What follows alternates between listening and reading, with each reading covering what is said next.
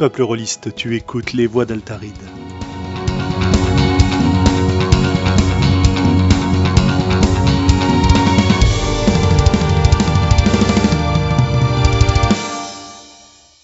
Bonsoir, peuple rôliste. Bonsoir. salut Xavier. Bah, ce soir, on est, euh, on est en petit comité, on est tout tranquille, hein, tous les deux, pour discuter un petit peu d'un truc qui nous tient à cœur, à savoir euh, les, les complications qui apparaissent dans différentes parties sur le modèle au départ des, bangs de Ron Edwards dans Sorcerer. Et euh, c'est aussi quelque chose qu'on voit beaucoup dans Apocalypse World, etc. Donc on va essayer de parler de tout ça, de la façon dont on peut se servir de ces éléments pour relancer le jeu. En partant notamment du constat qu'il y a certaines parties dans lesquelles euh, bah, la sauce prend pas en quelque sorte et où, où, rien ne se passe vraiment. Et par conséquent, euh, bah, il pourrait être intéressant de relancer les choses. Mais avant de discuter tout ça, on va faire un, petit tour de, news rapide. Alors au niveau des, des publications en cours, j'ai pas mal de pas mal de podcasts à publier. Alors euh, pour faire la liste, on a les numéros 43 et 44 qui devraient arriver bientôt. Donc le numéro 43 sur euh, entretenir la flamme dans les campagnes de jeux de rôle. Le numéro 44 sur la, la guerre et la violence. Donc ça, c'est les deux qui vont être publiés très bientôt. Nous avons aussi euh, une table ronde qui a eu lieu à Eclipse sur euh, le thème du monstre qui va arriver. Et nous avons évidemment la soirée de lancement de Libreté que vous pouvez découvrir sur YouTube avec euh, vidéo euh, les vidéos médiocres on va dire. Mais l'audio est bien passé dans lequel on discute avec Vivien Féasson et ses, acolytes du jeu lui-même. Voilà. Donc ça c'est un petit peu ce qui vous attend sur les voies d'Altaride dans les prochains, dans les prochaines semaines, on va dire, peut-être pas les prochains jours. Hein, il faut le temps quand même de traiter tous ces fichiers-là, mais ça devrait arriver bientôt. On prépare aussi un certain nombre de choses très intéressantes au niveau de, collaboration pour des podcasts et on peut déjà, euh, bah on peut déjà vous annoncer que le lundi 15 mai en direct, bah on sera, on sera en direct avec le Québec, puisqu'on va se faire un podcast avec les Aventureux, donc un, un groupe de podcasteurs rôlistes. Euh, installés au Québec, francophones eux aussi, et, et bah on a hâte hein, de discuter de tout ça, Xavier. Avec ouais, ouais, moi c'est des, je je dirais pas que j'ai écouté tous leurs numéros, mais ça fait partie des podcasts qui sont dans ma liste, et euh, et c'est bien aussi euh, d'avoir une autre vision du jeu de rôle, qui soit néanmoins euh, francophone, mais avec une, la vision euh, d'une d'une culture un petit peu différente de notre culture euh, gauloise, je dirais et j'aime bien les j'aime bien les écouter moi je ouais, ouais moi aussi. J'en ai pas écouté beaucoup pour l'instant. J'en ai je pourrais écouter 5 6 je dirais. Euh, sur les au moins 80 qu'ils ont là hein, je crois ça fait je... euh... ouais ils en ont ils en ont un, un, bon paquet quoi. Ils sont assez productifs. Et du coup moi j'ai pas tout écouté mais euh, mais euh, j'en ai écouté ouais, je dirais bien une bonne grosse dizaine hein, 10 12 quand même Ouais, bah, de toute façon. Et, euh, et j'aime bien l'ambiance, euh, j'aime bien l'accent québécois aussi, et, euh, et donc c'est, agréable de, de les écouter et d'écouter leurs pratiques et, et de voir aussi comment, bah, un petit peu comme nous, ils font. Il y, y, a des joueurs traditionnels, il y a des joueurs très indépendants, mais souvent ils, ils réinterprètent ce qu'ils ont appris dans les jeux indépendants pour leurs pratiques traditionnelles. Et ça, enfin ça voilà. Me rappelle quelque chose. Ça. Ouais, ouais, bah oui.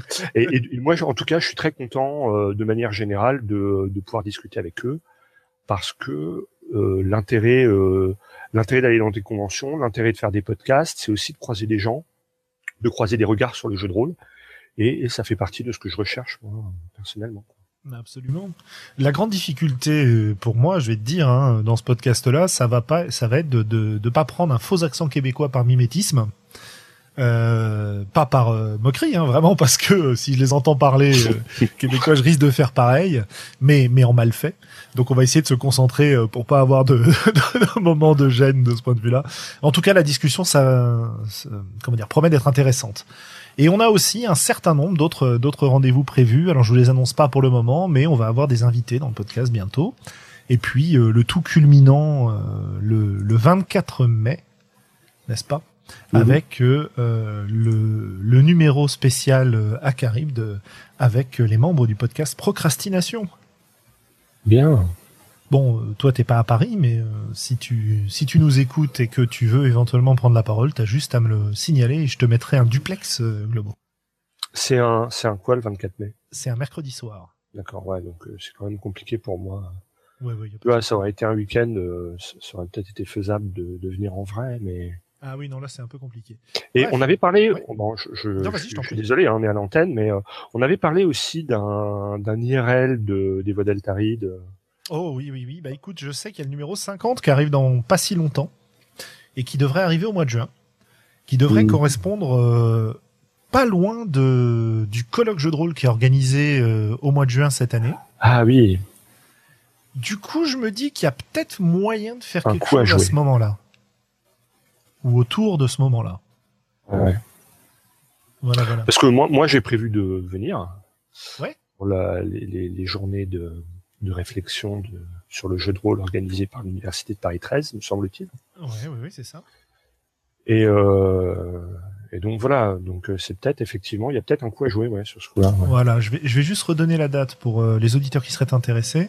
C'est le 16-17 juin euh, à l'Université Paris 13 sur un, un colloque qui s'appelle Engagement et Résistance. Euh, le 18 juin, normalement, c'est des parties avec les auteurs. Le lieu est à préciser pour le moment.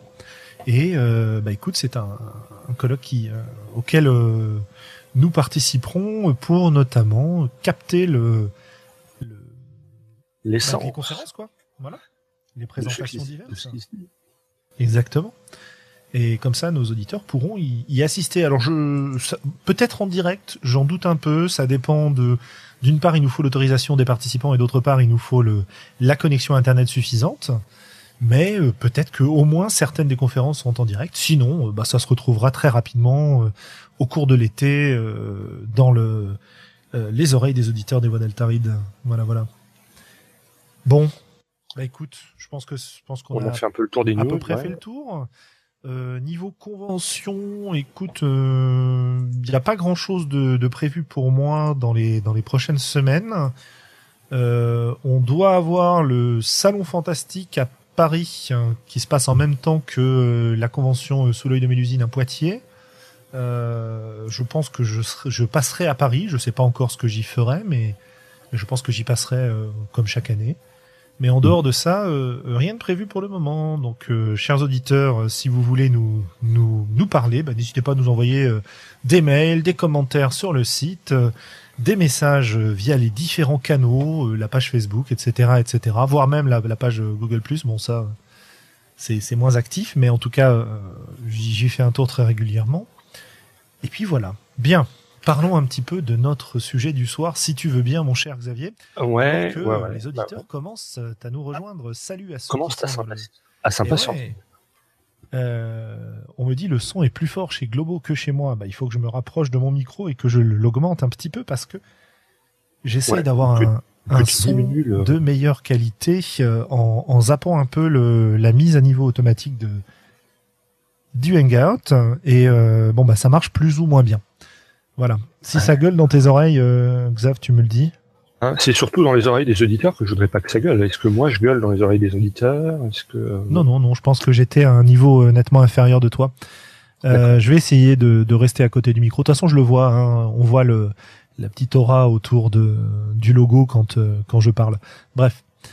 Euh, pourquoi on est là ce soir? Bah, Ce soir, on est là, comme je disais tout à l'heure, pour parler de complications. Et en fait, en discutant là, en préparation, je me suis rendu compte que, eh bien, on avait une bonne raison de le faire, qui était que, euh, eh bien, de temps en temps, on a des parties qui marchent pas des parties qui décollent pas en fait, euh, qui sont pas, euh, enfin le jeu fonctionne normalement, mais les joueurs, le maître du jeu, euh, quand il y en a, etc., sont un petit peu, euh, un petit peu mous, ont pas tellement d'idées euh, et euh, bah, se contentent de suivre les, les propositions qui qui sont apportées par l'un ou l'autre, euh, mais sans vraiment rebondir et euh, ça fait des parties qui sont un peu ternes quoi.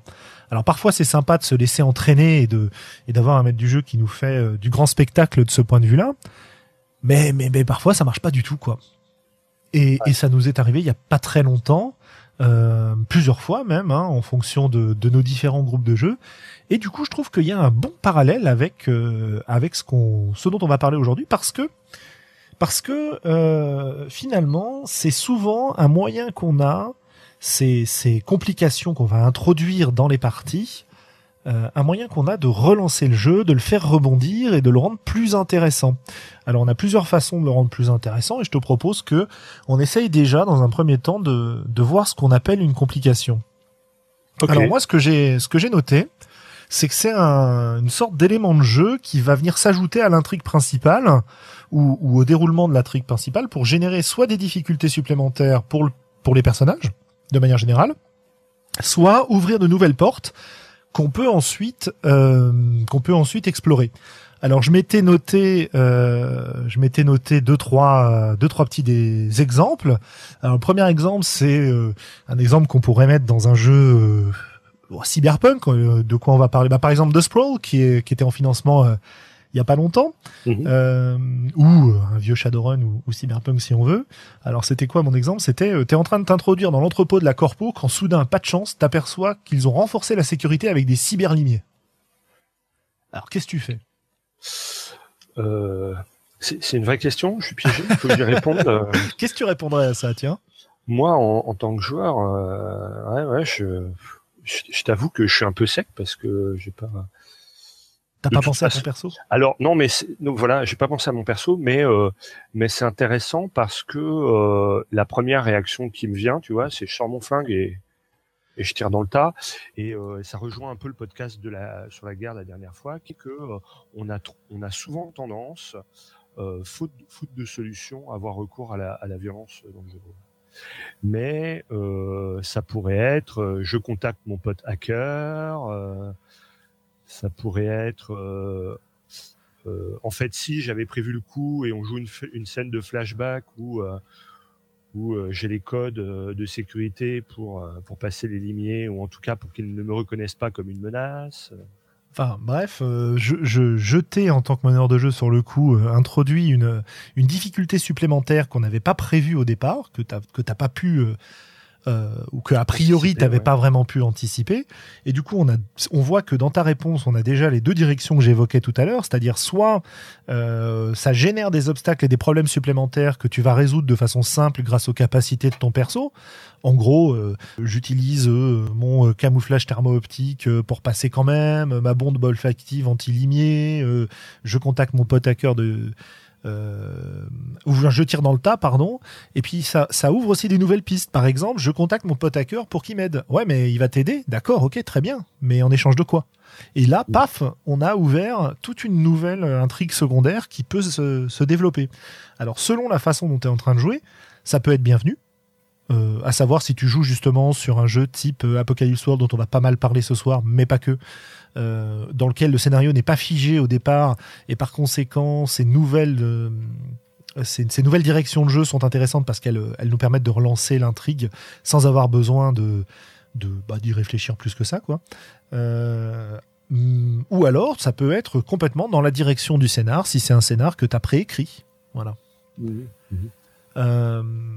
Et, et donc, qu'est-ce que j'avais d'autre comme exemple, comme opportunité de relancer le jeu? Bah, C'est ce que je t'ai cité tout à l'heure. C'est alors que tu fais une reconnaissance autour de la banque que vous allez attaquer, euh, t'aperçois Billy Boy Trenton, ton partenaire que tu croyais en train de se la couler douce au Mexique, traîné à l'arrière-salle du saloon par euh, deux brutes au service de, de Conrad Wentworth, le patron de la compagnie minière.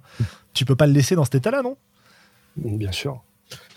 Et là, là, on voit que on a, on a déjà deux, deux types de complications, c'est-à-dire une, une complication euh, impersonnelle, c'est simplement euh, des chiens cyber qui sont là et qu'il faut que tu gères, et une, une complication plus personnelle qui a sans doute à voir avec euh, le BG de ton personnage, avec ce pote-là que tu connais, etc. Tu, tu vois ce que je veux dire? Absolument. quelque ouais. chose qui touche plus à, aux vraies motivations de ton personnage que simplement des cybermastifs qui, qui au bout du compte, euh, ne, ne sont quelque part qu'une péripétie en fait. Quoi. Ouais, tout à fait. Et puis si t'es vraiment Vislar, si t'es vraiment Vislar, tu peux carrément introduire euh, des complications qui vont jouer sur les relations entre les personnages. Euh, bah, j'ai un, ouais, le, le fameux exemple, je, je me demande si on l'avait déjà cité ou pas, mais qui est issu de notre campagne de, de Shan à l'époque où tu étais encore à Paris. Ouais. Euh, C'était euh, alors que tu es en train de secouer un peu un joueur invétéré pour qu'il rembourse ses dettes à ton patron, t'apprends qu'il s'agit en fait de Maître Zatix, le mentor d'un de tes bons amis, et donc un autre PJ. Et, du coup, là, tu as, dû savoir bah, qu'est-ce que tu allais faire, quoi. Est-ce que tu allais effectivement l'obliger à payer ou... Oui, c'est de trouver une solution. Et donc, euh, bah, non seulement là, je te, relance l'intrigue, euh, je t'ouvre éventuellement une intrigue secondaire, mais en plus, je t'ouvre une intrigue secondaire qui va t'obliger à aller voir un autre personnage de la table. Euh, et, et, ce qui est intéressant, c'est que le fait d'aller voir un autre personnage à la table, ça va permettre à ces deux joueurs-là de faire du RP entre eux où toi, meneur de jeu, tu auras juste à, sortir les marrons du feu une fois qu'ils seront, une fois qu'ils auront trouvé une solution, mais où t'es pas obligé de leur tenir le crachoir. Euh. Ouais, exactement. Et tu peux les laisser jouer ensuite de leur côté et, regarder euh, en te frottant les mains derrière ton écran de maître du jeu la situation évoluer et, tes plans géniaux arriver euh, à leur conclusion logique, c'est-à-dire évidemment l'assassinat d'un joueur, non pardon, un personnage par un autre. Non mais Ouais, ou, surtout, euh, ça te laisse du temps, toi, de, de, de, de faire d'autres choses à la table avec d'autres personnages, euh, sans qu'il y en ait, euh, y ait la moitié de la table qui regarde là juste en mode, en mode spectateur avec le popcorn et, et attendre que ça se passe, quoi. Ouais, ouais, tout à fait. Donc, euh, donc c'est des, des bonnes opportunités, quoi, parce que ça, ça permet de, de réveiller l'action, ça permet de te donner du temps pour réfléchir à la suite euh, et ça permet aussi pour moi d'impliquer euh, beaucoup plus les joueurs dans ce qui est en train de se passer à la table. Quoi. Et en gros, euh, comment je pourrais résumer ça? Bah, Ça te permet d'amorcer la pompe, en fait. Et à partir du moment où tu as, amorcé la pompe, bah, c'est bon, euh, ça fonctionne. Et euh, jusqu'au prochain moment où tu as besoin de relancer les choses. Et donc, de, éventuellement, de réintroduire une nouvelle complication. Parce qu'on on, l'évoquera peut-être tout à l'heure, euh, il s'agit pas non plus de, de, noyer les joueurs sous ces, ces opportunités-là, hein, ni d'être trop attaché à ces opportunités. Bah, de manière générale, ce que nous dit Vincent Baker dans, dans Apocalypse World, c'est que tant que tes joueurs font des trucs, t'as pas de raison de de faire avancer les fronts euh, indépendamment quoi. Tu ne le fais que que si ça lag, que s'il se passe plus rien ou que si le système te dit euh, bon ils ont fait des conneries, il faut que tu il faut que tu leur compliques la, la vie quoi. Et de manière générale, l'utilisation des bangs, euh, moi tel que je l'ai compris, hein, attention, euh, je, je, suis pas, c'est ça me permet moi, eh bien de relancer quand vraisemblablement les, les joueurs pataugent un peu, mais tant qu'ils ont des choses intéressantes à faire, tant qu'ils ont des plans, tant qu'ils se bougent le cul, j'ai pas de raison de, de, rajouter des emmerdes aux emmerdes, quoi. Sinon, le, système s'emballe, ça s'arrête et il n'y a pas de moment euh, où la où la pression redescend un peu, alors que c'est important pour le rythme des parties d'avoir des, des moments de climax et des moments où où les choses se reposent un peu. Ouais, tout à fait. Bah écoute, c'est l'opportunité justement de, de commencer à parler de la façon dont c'est géré dans différents jeux et là, tu nous parlais des banques. Donc, les banques, à la base, c'est euh, Ron Edwards dans Sorcerer qui les développe, hein, tout à fait. Alors, j'avais retrouvé une petite définition. Euh, je vais essayer de la traduire euh, à la va-vite. Il dit que un bank, c'est une situation qui, qui requiert un choix de la part du joueur sur la façon dont son personnage va répondre à une situation. Et ce choix est, souvent, a souvent du sens vis-à-vis du thème de la partie. Il est basé sur, sur ses valeurs morales. Là, il parle de, la, de sa définition de l'humanité hein, dans Sorcerer et euh, des, événements euh, passés dans le jeu. Et pour qu'un bang soit efficace, le maître du jeu ne devrait pas euh, forcer le joueur à faire un choix particulier, et un joueur qui ne ferait rien devrait aussi en voir les conséquences. Bien sûr. Et il précise que le. Alors, c'est issu de la page Wikipédia hein, sur Sorcerer. Oui, oui, il y a une page Wikipédia sur Ron Edwards et il parle des bangs et de Sorcerer. Euh, ils disent aussi que le, le meneur de jeu devrait euh, prévoir un certain nombre de bangs pour chaque session. Et ils parlent même carrément d'une bandoulière de bangs. Euh, Et il devrait sur les forums, sur les forums, les mecs ils, conseillent d'en préparer une douzaine. Quoi. Ouais, et puis tu les balances dans les dans les pieds de tes de tes joueurs pour qu'ils réagissent en fait. C'est un petit peu le, le concept de base qui nous a inspiré cette histoire-là. Euh, tu disais aussi, d'ailleurs, bah, je, renvoie un petit peu à ce que tu disais au début, c'est-à-dire, enfin tout à l'heure, euh, tu disais que les banques peuvent être euh, personnelles ou génériques. Oui. Donc s'attacher vraiment à, au background ou, à des choses qui se sont passées dans la partie à propos des personnages, des personnages en particulier, ou alors quelque chose qui devrait normalement faire réagir tout le monde, quoi. Et, je, je, rajouterais aussi à, à cette distinction, ils peuvent nécessiter une réponse immédiate ou nécessiter une réponse euh, peut-être un petit peu plus différé. Tu vois, par exemple, tes chiens cyber, bon bah c'est c'est au moment où tu es rentré dans le complexe que tu les découvres. Donc c'est maintenant qu'il faut trouver une solution. Par contre, euh, euh, ton ton pote qui euh, qui se fait tabasser, remarque c'est ouais. Faut, non, non, mais par contre.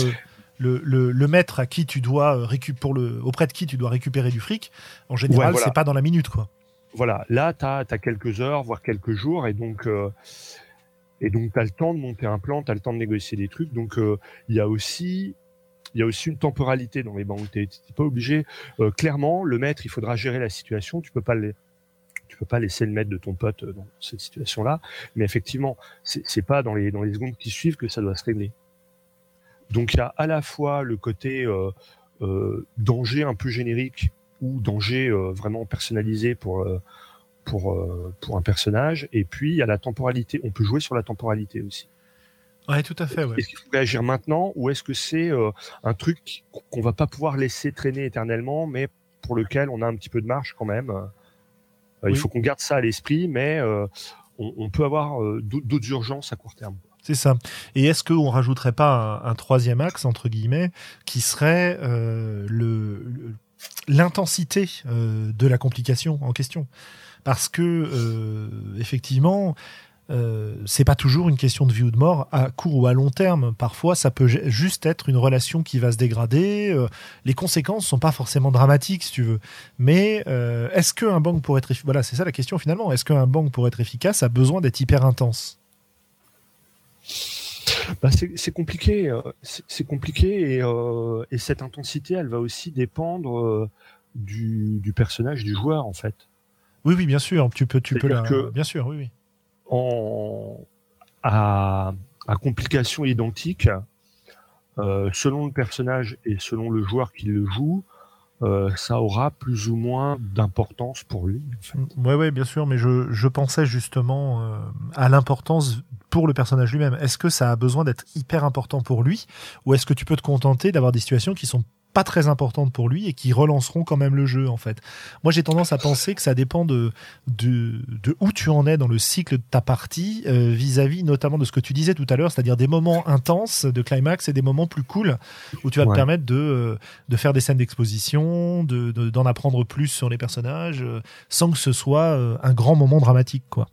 Là, là où c'est compliqué, c'est que euh, si tu fais pas quelque chose qui, qui, qui, est vraiment fondamental, en fait, tu laisses aux joueurs la possibilité de ne pas s'y intéresser.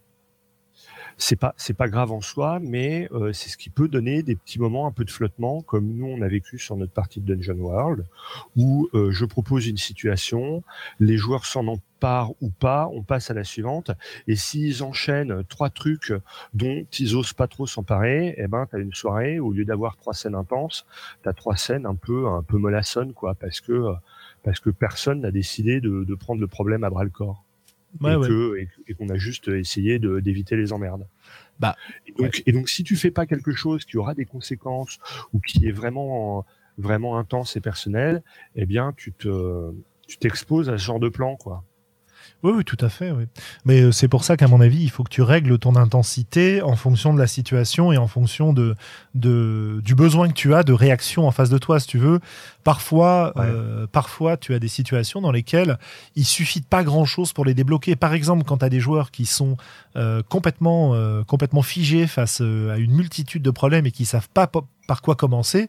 Il peut suffire de quelque chose qui est pas très intense, qui leur rajoutera très très peu d'emmerde, mais qui les, qui les poussera à l'action pour régler les situations précédentes, par exemple.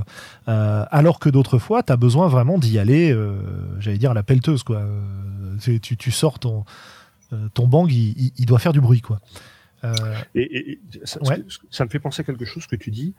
C'est aussi le niveau de complexité. Est-ce que les est-ce que les, les banques tu les lances dans une direction euh, comment dire euh, qui, qui, est convergente vers un, un, problème un peu comme dans un front? Ou est-ce que tu te permets euh, de, de, de, croiser des euh, des problématiques différentes au risque de perdre tes joueurs euh, dans la dans la multitude des des intrigues qui s'entremêlent, tu vois ce que je veux dire? Oui, bien sûr, parce que pour moi, la, la complication, si tu veux, euh, c'est ce que je disais au début, euh, tu as des complications qui vont s'ajouter à l'intrigue principale pour euh, rehausser le niveau de difficulté, euh, de défis que tu proposes aux joueurs, ou, ou simplement les remettre sur le chemin de, bah, de ton front, de ton intrigue principale, de ton problème actuel. Et puis tu en as d'autres qui vont ouvrir des portes, et effectivement, qui, si tu es fixé sur ton, ton objectif principal, risque carrément de faire dévier les choses et c'est euh, c'est plus ou moins intéressant quoi. Euh, on pourrait euh, on pourrait imaginer comme métaphore, tu vois, un, si, si t'es sur un, j'allais dire un, les, tu sais le, le railroading, si t'es sur des montagnes russes euh, ou sur un wagon là pour reprendre l'exemple de Billy Boy, euh, si t'es sur un wagon de mine où t'es en train de, de dévaler une pente à toute vitesse, euh, les dynamites que tu vas balancer sur le chemin, euh, bah certaines vont peut-être aller activer un aiguillage qui vont complètement t'emporter ailleurs et certaines vont juste créer euh, des heures, des chaos, euh, des espèces d'événements euh, encore plus héroïques et qui vont, qui vont faire réagir tout le monde. Quoi. Je sais pas si c'est très pertinent mon exemple, mais en tout cas, ça m'amuse beaucoup. Ouais, enfin moi ça me, ouais, ouais, ouais, ça, voilà. Pas, hein. Alors, écoute, on a parlé des bangs, on a parlé un peu d'Apocalypse World. Alors, les, les complications dans Apocalypse World, pour moi, elles interviennent à deux niveaux. Euh, un niveau entre guillemets léger qui est en partie sous le contrôle des joueurs, en partie sous le contrôle du MC, qui est quand tu fais un 7-9 sur un jet de dés et que tu as un choix à faire, d'accord, mhm. euh, qui peut, alors ça dépend des moves là complètement. Il y a des cas où ça n'a aucune conséquence, euh, aucun, aucun, ça ne génère aucun rebondissement particulier. Mais il y a des cas où euh, bah, tu vas devoir faire un choix entre plusieurs options et là, euh, ça peut emmener l'histoire sur un chemin différent. Mais évidemment, le moment où ça intervient le plus pour moi, euh, c'est le moment où tu fais un 6 parce que ça nous renvoie à ce que tu disais tout à l'heure sur ce système-là. En gros, le MJ, enfin le MC, pardon, peut faire des moves, c'est-à-dire peut intervenir dans l'histoire pour relancer la situation avec des bangs, en faisant avancer ses fronts, avec différentes manœuvres qui sont prévues dans le jeu. Euh, soit il intervient quand bah, il se passe rien, donc du coup pile la situation que nous on décrivait tout à l'heure, euh, soit, soit quand le système lui dit d'intervenir, c'est-à-dire quand un joueur fait un move et fait un 6 mois. Donc ça, c'est pour, euh, pour Apocalypse World. Alors, en fait, euh, dans, le, dans la base, euh, il parle, en anglais, il parle de hard move et de soft move. Mhm. Et donc, les, euh, les soft moves, c'est ce que c'est ce que tu fais intervenir sur des sur des résultats de 7 à 9 mhm. euh, qui sont des complications gentilles entre guillemets et et tu n'as le droit de faire un hard move que euh, si le système te, te l'ordonne, c'est-à-dire sur un 6 ou si les joueurs n'ont pas réagi, n'ont pas euh, réglé la situation euh, générée par un soft move. Mhm. Tu vois, c'est-à-dire que si tu, si tu mets une complication gentille et que les joueurs ne s'emparent pas de la situation, alors tu as open bar derrière pour balancer un truc qui craint, ou alors les trucs qui craint, c'est le système qui te dit bon bah quand tu fais un 6 tu balances un truc qui craint. Donc, donc ça c'est clairement c'est clairement détaillé dans la base. Est-ce que c'est pas ça qui nous a manqué justement dans cette dernière partie de Dungeon World un peu molle? C'est-à-dire que tu as balancé des choses en tant que meneur, euh, nous en tant que joueurs, on n'a pas, on n'a pas tellement réagi. Bah normalement, ça aurait peut-être été le moment où tu aurais dû passer au hard move et, euh, et en gros euh, nous, nous en envoyer dans la gueule jusqu'à ce qu'on réagisse quoi. Ouais, ouais, ouais, clairement clairement, j'ai pas été, euh, enfin, je veux dire, j'ai ma part de responsabilité. Bah, j'ai pas euh, été super pushy, quoi. Ou c'était pas le, c'était pas l'objectif de mon intervention. Hein. Non, non, non, non, non, non, mais enfin, je veux dire, euh, de toute façon, je le prends pas mal, hein, mais. je sais bien. Mais effectivement, moi, j'étais aussi un peu en mode, en mode mollasson. Et, et c'était sans doute un peu le cas de tout le monde, tu vois. Et du coup, bon. ce qui est, ce qui est intéressant. Ouais, c'est ça, ça n'a pas trop décollé. Ce qui est intéressant d'ailleurs, au passage, c'est qu'on est bien dans la situation que nous, on a décrit pas mal de fois en disant que bah, une bonne partie ou une mauvaise partie, c'est rarement la faute d'une seule personne. quoi. C'est pas la faute seulement du MJ. C'est-à-dire que, ok, t'as pas réagi, t'as pas, euh, pas balancé les hard moves que t'aurais pu balancer, mais d'un autre côté, euh, les joueurs t'ont pas aidé non plus. quoi. Oui, voilà. C'est-à-dire que tout le monde était un peu menaçant. Voilà, c'est ça. Donc c'était une partie fatiguée, euh, pas, pas super. Et, et, et et j'avais pas préparé mes bangs. Ah oui, c'est-à-dire que j'étais en total impro et donc euh, et donc si t'as pas ta petite liste de tiens et qu'est-ce qui se passe si et qu'est-ce qu'ils font si je et euh, comment ils réagissent si et tiens et si je leur balance ça qu'est-ce qui eh bien euh, bah, si tu si as pensé à t'être posé avant, euh, c'est peut-être un petit peu plus facile, tu vois, de d'animer ta partie par rapport à une situation où tu serais en, en full impro, quoi. Ouais. Eh ben, écoute, ça me fait penser justement cette histoire de préparation à un autre vieux jeu dans lequel il y avait justement un truc un peu similaire vis-à-vis de la préparation. C'était bah, les secrets de la septième mer, mais en V1, donc la, vieille vieille version. Même si la nouvelle permet aussi des choses un peu similaires, mais c'est une gestion qui est un peu différente. Euh, et je pensais notamment aux, traits qui s'appellent les épées de Damoclès des personnages, qui étaient donc des traits qu'ils allaient acheter, genre une némésis, genre euh, des, enfin voilà, des, des clairement des, des, complications dans la vie de leur personnage. Euh, qui n'étaient pas des complications comme ce qu'on vient de décrire sur Apocalypse World ou les banques de, euh, de mais, mais des trucs prévus au départ, justement. Et le joueur achetait ceci avec des points, donc il payait, hein. c'était pas ça lui rapportait des points. Il payait, mais en échange, quand ça intervenait dans une partie, il gagnait des XP en plus. Et du coup, euh, quand un personnage avait acheté un trait de ce type, en tant que meneur de jeu, bah, tu étais quand même plutôt censé euh, lui faire intervenir dans les moments de creux ou en prévoyant ton scénar, faire intervenir ces problèmes-là. quoi. Quand tu sais que ton, euh, que ton joueur a, a acheté une Némésis, qu'il l'a payé un certain nombre de points de création, bah disons que le contrat, c'est un petit peu quand même de le faire intervenir dans la partie, quoi. Surtout que dans Seven Sea, qui est un jeu très héroïque, euh, je veux dire, euh, les monologues, les duels au sommet, euh, c'est quand même un truc hyper enthousiasmant. Et donc, bah voilà, peut-être que si on avait eu un truc similaire sur nos persos, eh ben là, t'aurais su où piocher directement. Bien sûr. C'est ce qu'on disait, à hein, cette partie-là aussi, on manquait de BG, on manquait de fonds parce qu'on a commencé Mediares et, et on n'a pas pris le temps de faire une séance zéro, un débrief, euh, de, poser un peu un cadre. Et du coup, euh, il me manque aussi des outils pour euh, pour penser des fronts en amont ou pour que ça, travaille à l'inconscient et que en cours de partie, je me dise ah ouais tiens c'est vrai, il m'avait dit ça sur son perso, ce serait bien, je, peux peut-être le réutiliser à ce moment-là. D'autant plus que c'est une partie où on s'est quand même passé la maîtrise régulièrement, donc forcément. moi j'aime bien encore ça, ça me dérange pas trop, mais non non, je pense qu'on a on a cumulé plein de choses, tu vois, euh, personne de vraiment en forme, euh, un, manque un manque de fond en termes de BG, euh, un manque de préparation en termes de banque justement, et du coup bon bah à l'arrivée c'est ouais c'est pas c'est pas une partie catastrophique. Non hein, non pas du tout. Attendez, on n'est pas en train du moyen moins un peu mollasson quoi. Ouais, c'est ça, voilà. C'était une partie comme, euh, comme il nous arrive euh, relativement euh, fréquemment d'en faire dans des campagnes assez longues, et où souvent bah, c'est l'occasion de souffler un peu, sauf que vu le type de partie, là, c'était plus l'occasion de se dire, bon, va falloir faire mieux la prochaine fois. Ah, voilà.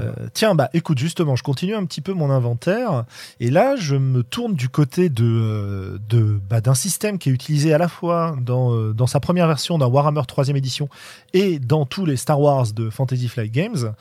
Euh, puisque c'est un système qui va un petit peu cumuler ces deux histoires-là. C'est-à-dire que quand tu crées ton perso, tu vas pouvoir lui créer des problèmes qui vont, ce coup-là, te rapporter des choses.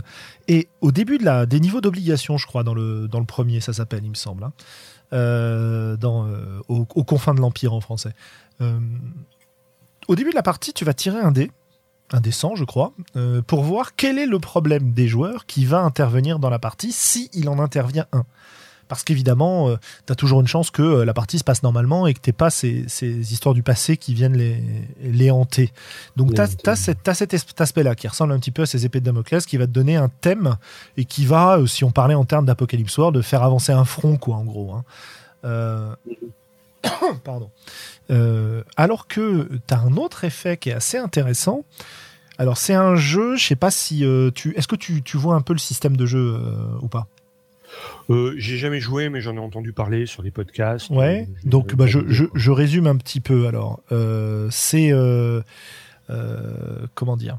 C'est globalement un système dans lequel tu as des dés avec des symboles particuliers qui vont être des symboles soit pour des réussites, soit pour des échecs, soit pour des... Euh, alors je ne sais pas comment ils appellent ça en français parce que je l'ai vu qu'en anglais, des boons et des banes, donc en gros des, des bénédictions et des, euh, et des... Enfin des coups de chance et des, coups de malchance quoi. Des, des, on pourrait dire des coups de chance et des emmerdes. Euh, ce qui correspond bien à nos histoires de complications en fait. Euh, puisque lorsque tu fais ton jet de dés, tu vas compter ces symboles-là. Euh, si tu as plus de succès que d'échecs, bah, globalement, euh, ton action est réussie. Et en parallèle, tu as les, coups de chance et les emmerdes qui vont s'ajouter. Alors, des exemples typiques, moi, que j'avais maîtrisé il y, a, pas mal de temps déjà, pour faire très très simple, c'était tu es en train d'échanger des coups de feu entre des droïdes et ton groupe dans une espèce de couloir de station spatiale et puis euh, tu tires ton tu tires tes dés et il se trouve que tu rates mais que tu as des coups de chance. Et eh ben euh, tu peux tu peux dire par exemple que euh, ton tir a touché une conduite de gaz qui va créer un, enfin une conduite de vapeur qui va créer une espèce de mmh. nuage de vapeur tu vois qui va bloquer un peu la vue. Donc t'as pas réussi ton action mais tu as un petit coup de chance qui va t'aider sur le reste. Mais ou alors ça peut être carrément l'inverse. Ça peut être euh, t'as ton tir a touché euh, un, système anti-incendie qui va euh, répandre euh, de, enfin qui va éliminer tout l'oxygène à l'intérieur de la pièce. Donc tu vois, c'est c'est un, truc à gérer en plus quoi, qui est pas forcément un danger immédiat, mais mais c'est un truc à gérer en plus qui est introduit par l'opportunité qui est créée dans le jeu par le dés, par le système en fait. Voilà. Ouais.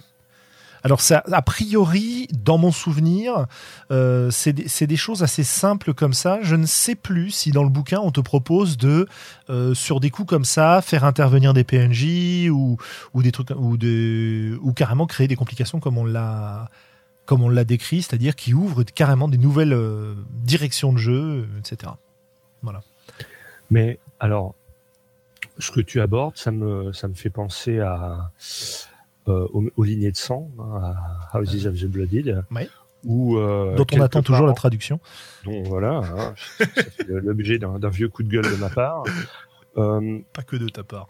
Et, et dans ces euh, dans ces jeux-là où, où, vraiment il y a une les joueurs ont, ont de vraies possibilités d'introduire des choses en jeu.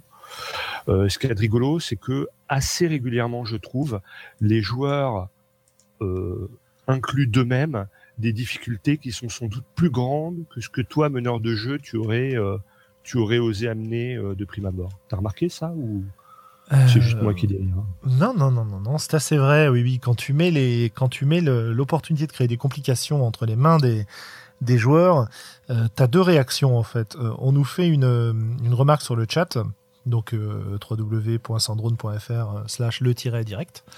Euh, on nous fait remarquer sur le chat que euh, il dit je Nyarlathotep, euh, on a un grand ancien avec nous, nous dit euh, je trouve pertinent le fait de préciser que c'est aussi une question de type de joueur et de moment, timing dans la partie. Donc je ne sais pas exactement ce à quoi il fait référence, peut-être qu'il va préciser, mais là dans ce cas-là, ça me fait penser à ça parce que effectivement, tu as deux types de joueurs globalement, tu as celui qui va essayer de mettre son personnage le plus à l'abri possible et pas donner prise et à celui qui va au contraire euh, plonger dans les emmerdes, qui va euh, bah, utiliser les fameux conseils de fail forward, donc de de, euh, de, générer des échecs qui déclenchent de nouvelles choses.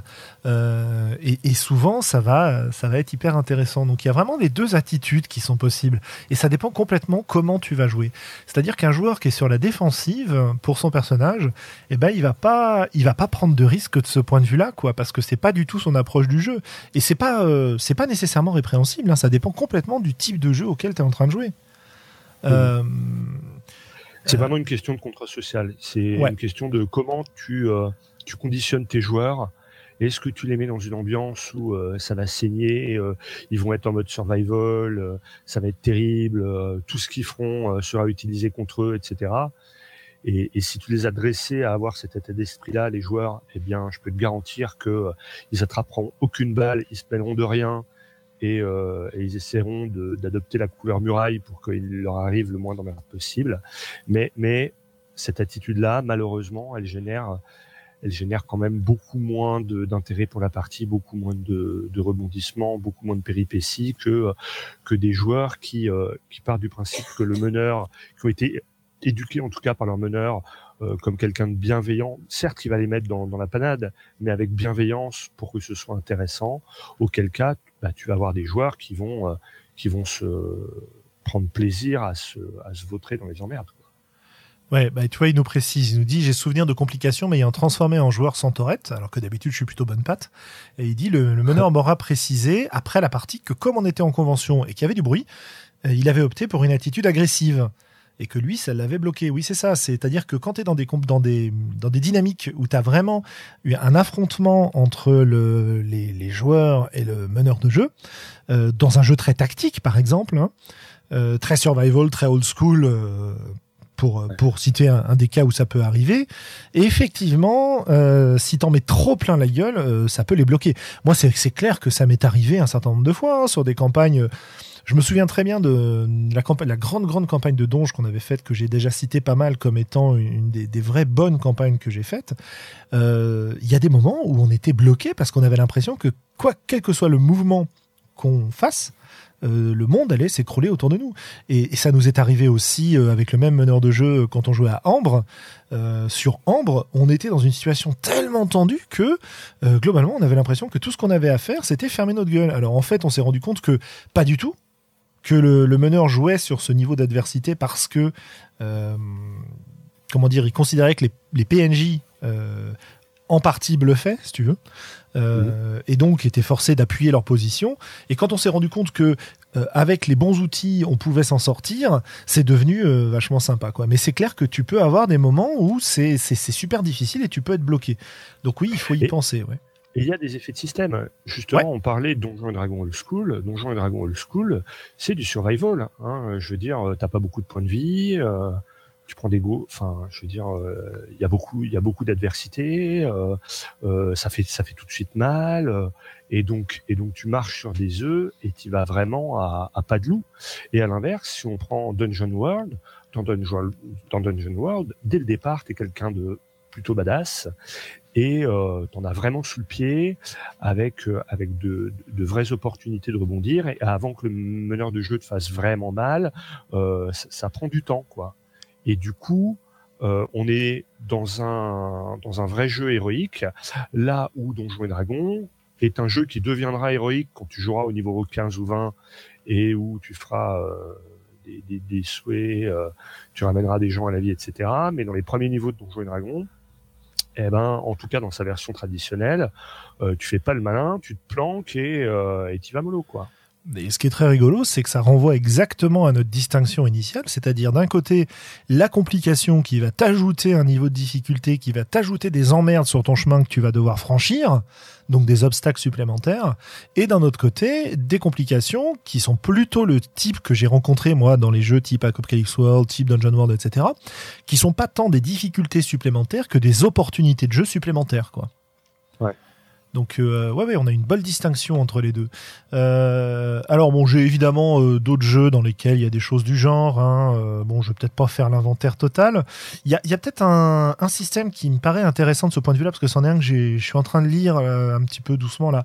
C'est le système qui est utilisé dans des jeux comme euh, Mutant Chronicles, Conan de Modifius, euh, Coriolis euh, en l'occurrence aussi, puisque c'est Coriolis que je suis en train de lire. Mais c'est peut-être aussi celui. Le, Coriolis, il utilise le système de D20 ou Oui, c'est ça, il me semble. Hein. Ah, d'accord. Enfin, en tout cas, il y a, il y a le.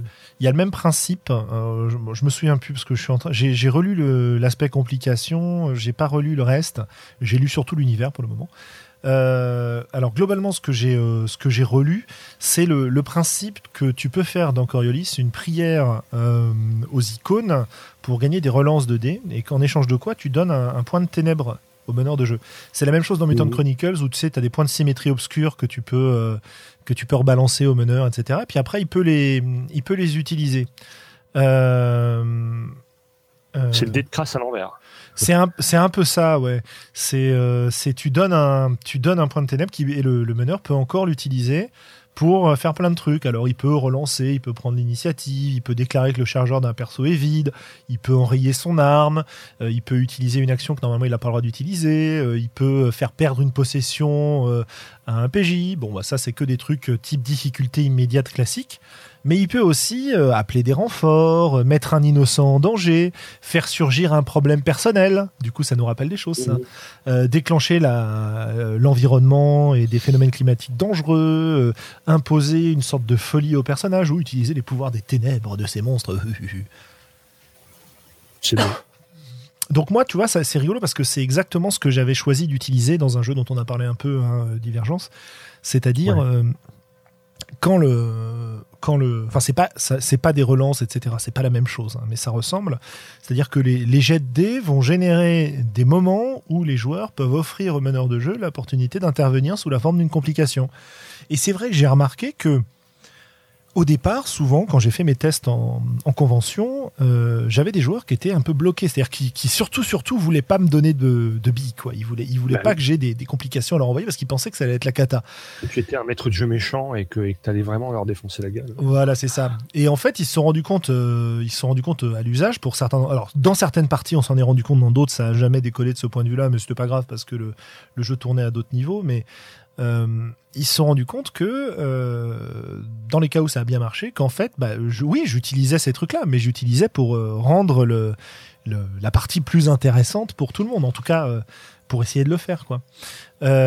tiens, j'en profite puisque Nyarlathotep a une question pour suivre son intervention. Il nous dit Vous recommandez plutôt des opportunités, c'est-à-dire des implications personnelles, choses comme ça, que des simples difficultés techniques?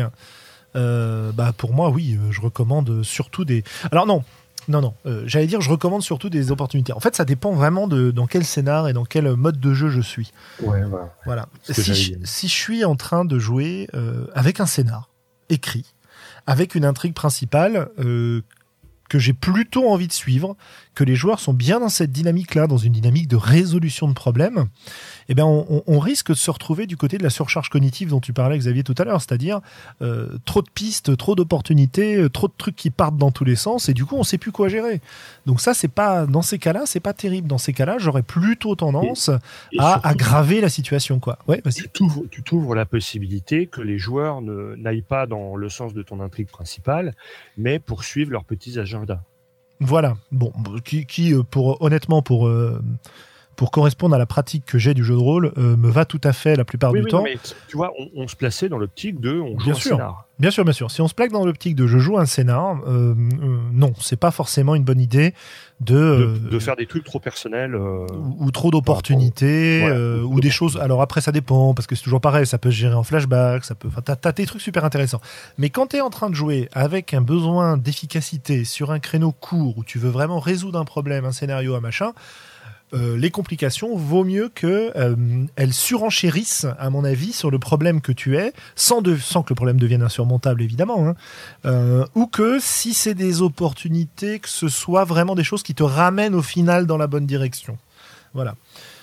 Bon, c'est un mode de jeu. Mais c'est vrai que dans le mode de jeu que moi j'ai d'habitude, qui est plus tourné sur l'improvisation, qui est plus tourné sur la réaction, sur du caractère centered, donc euh, vraiment, euh, je m'intéresse à ce qui se passe au niveau des persos et essayer de leur donner l'opportunité. Euh, enfin, je le fais pas toujours autant que je voudrais, mais les vieux réflexes ayant la vie dure. ouais. Et, et, en tout cas, les implications personnelles et les opportunités sont plus intéressantes. Qu'est-ce que j'ai Est-ce que tu as un truc à ajouter là-dessus? Moi, je dirais, si tu joues en mode tactique, le, propos, il n'est pas d'avoir des, des, dilemmes moraux terribles, mais si tu fais du jeu moral, là, il faut, il faut, il faut mouiller les joueurs, quoi. Donc ça dépend vraiment de dans quel mode tu joues. Voilà, sur du tactique, euh, on s'en fout que euh, au fond du donjon, en fait, le nécromancien, euh, ce soit ta tante Berthe qui te donnait de la confiture quand tu étais petit. Moi, j'adore. Mais je veux dire, on veut juste un gros nécromancien à buter. par contre, si tu joues en jeu moral, ça, ça, devient intéressant.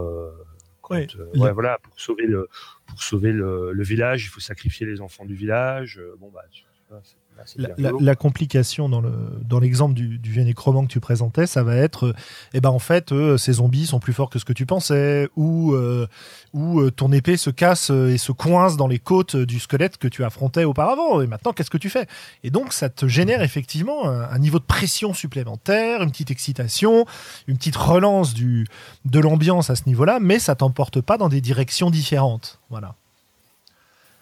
Hum, et il n'y a pas de bien, il n'y a pas de mal, quoi. Ah non, non, non, pas question de euh, euh, comment je me suis mis d'accord avec ma table sur, euh, ce, ce, dont on allait jouer, dans quel mode on va jouer, quel, quel, genre de jeu on veut, on veut privilégier, voilà. Voilà. le, le point de système que j'avais envie d'évoquer ensuite. Une, une, dernière chose. Pardon, vas-y. Et, et, et j'irai même plus loin. Si tu veux pas te faire chier, mon, mon dernier de tête, ça peut être sympa de varier et même si tu as une dominante, tu vois, même dans le jeu moral, si ta dominante, ça va être du jeu moral, ça peut être bien de temps en temps de d'y aller juste avec de la complication euh, de base de scène. Et à l'inverse, de temps en temps dans ton jeu euh, plus tactique, ça peut être bien euh, de, de, rajouter un peu de drama, quoi. c'est vraiment la, la, répétition du même schéma qui, qui génère la lassitude et donc il faut il faut accepter que bah, de temps en temps on, on va on va rebondir sur l'autre pied, euh, l'histoire de changer un peu et, et, et de pas se donner l'impression de faire tout le temps la même chose. Voilà, et moi je renvoie à ce sujet à notre podcast du début de l'année euh, scolaire, euh, qui était je m'emmerde à ma table de jeu, que faire? Voilà. ouais. je disais, je disais. Non, non, mais je t'en prie, euh, tu, tu, fais bien. C'est déplorable ce podcast, on t'interrompt tout le temps. C'est scandaleux, je veux dire. Euh, je, je, vais me plaindre, je sais pas pourquoi, euh, pourtant on n'est pas si nombreux. Appelez-moi le directeur. Appelez-moi le directeur. Non, mais tu vois, c'est quand même, c'est quand même top ce podcast dans lequel on a l'opportunité de donner des conseils de jeu à un, un grand ancien cthulien, c'est la classe. Euh... Merci en tout cas pour ces questions, ça nous fait rebondir, c'est cool. Euh, je disais, c'est l'opportunité pour moi, je pense, cette histoire de repartir maintenant sur un petit peu sur mon, mon tour d'horizon des systèmes. Et le truc dont j'avais envie de parler pour finir, c'est les jeux dans lesquels c'est vraiment les joueurs qui vont faire intervenir euh, les complications.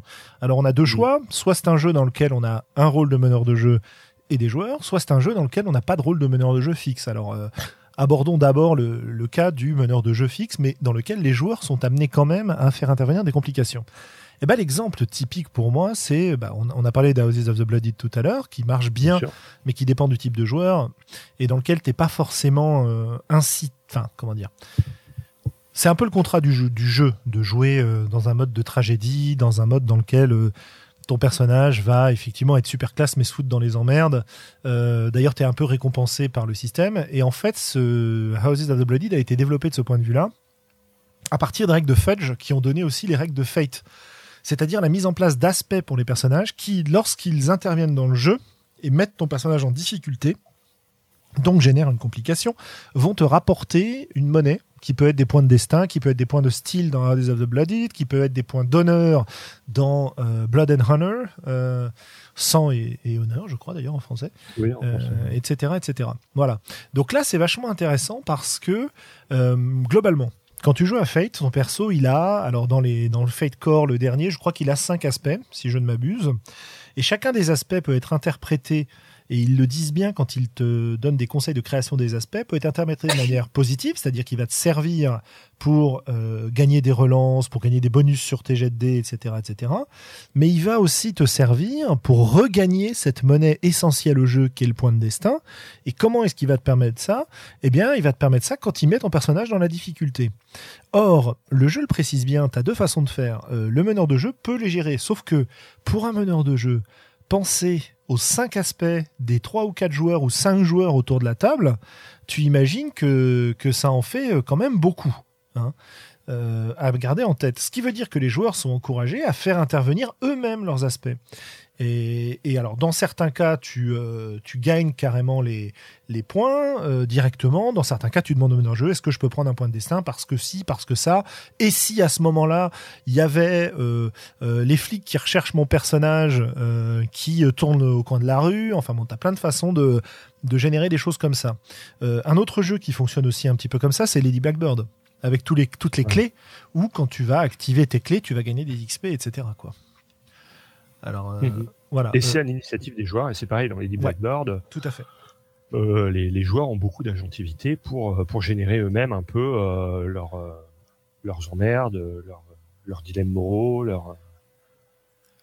Ouais. Et, et, et le, le, rôle du meneur de jeu, il est juste de d'encourager ça par le par des questions du genre euh, tiens le capitaine il te donne des ordres euh, tu te laisses faire Bishop euh, des trucs comme ça tu vois euh, bah, on nous parle, enfin toujours Nyarlathotep nous parle de, de, Cortex aussi comme système.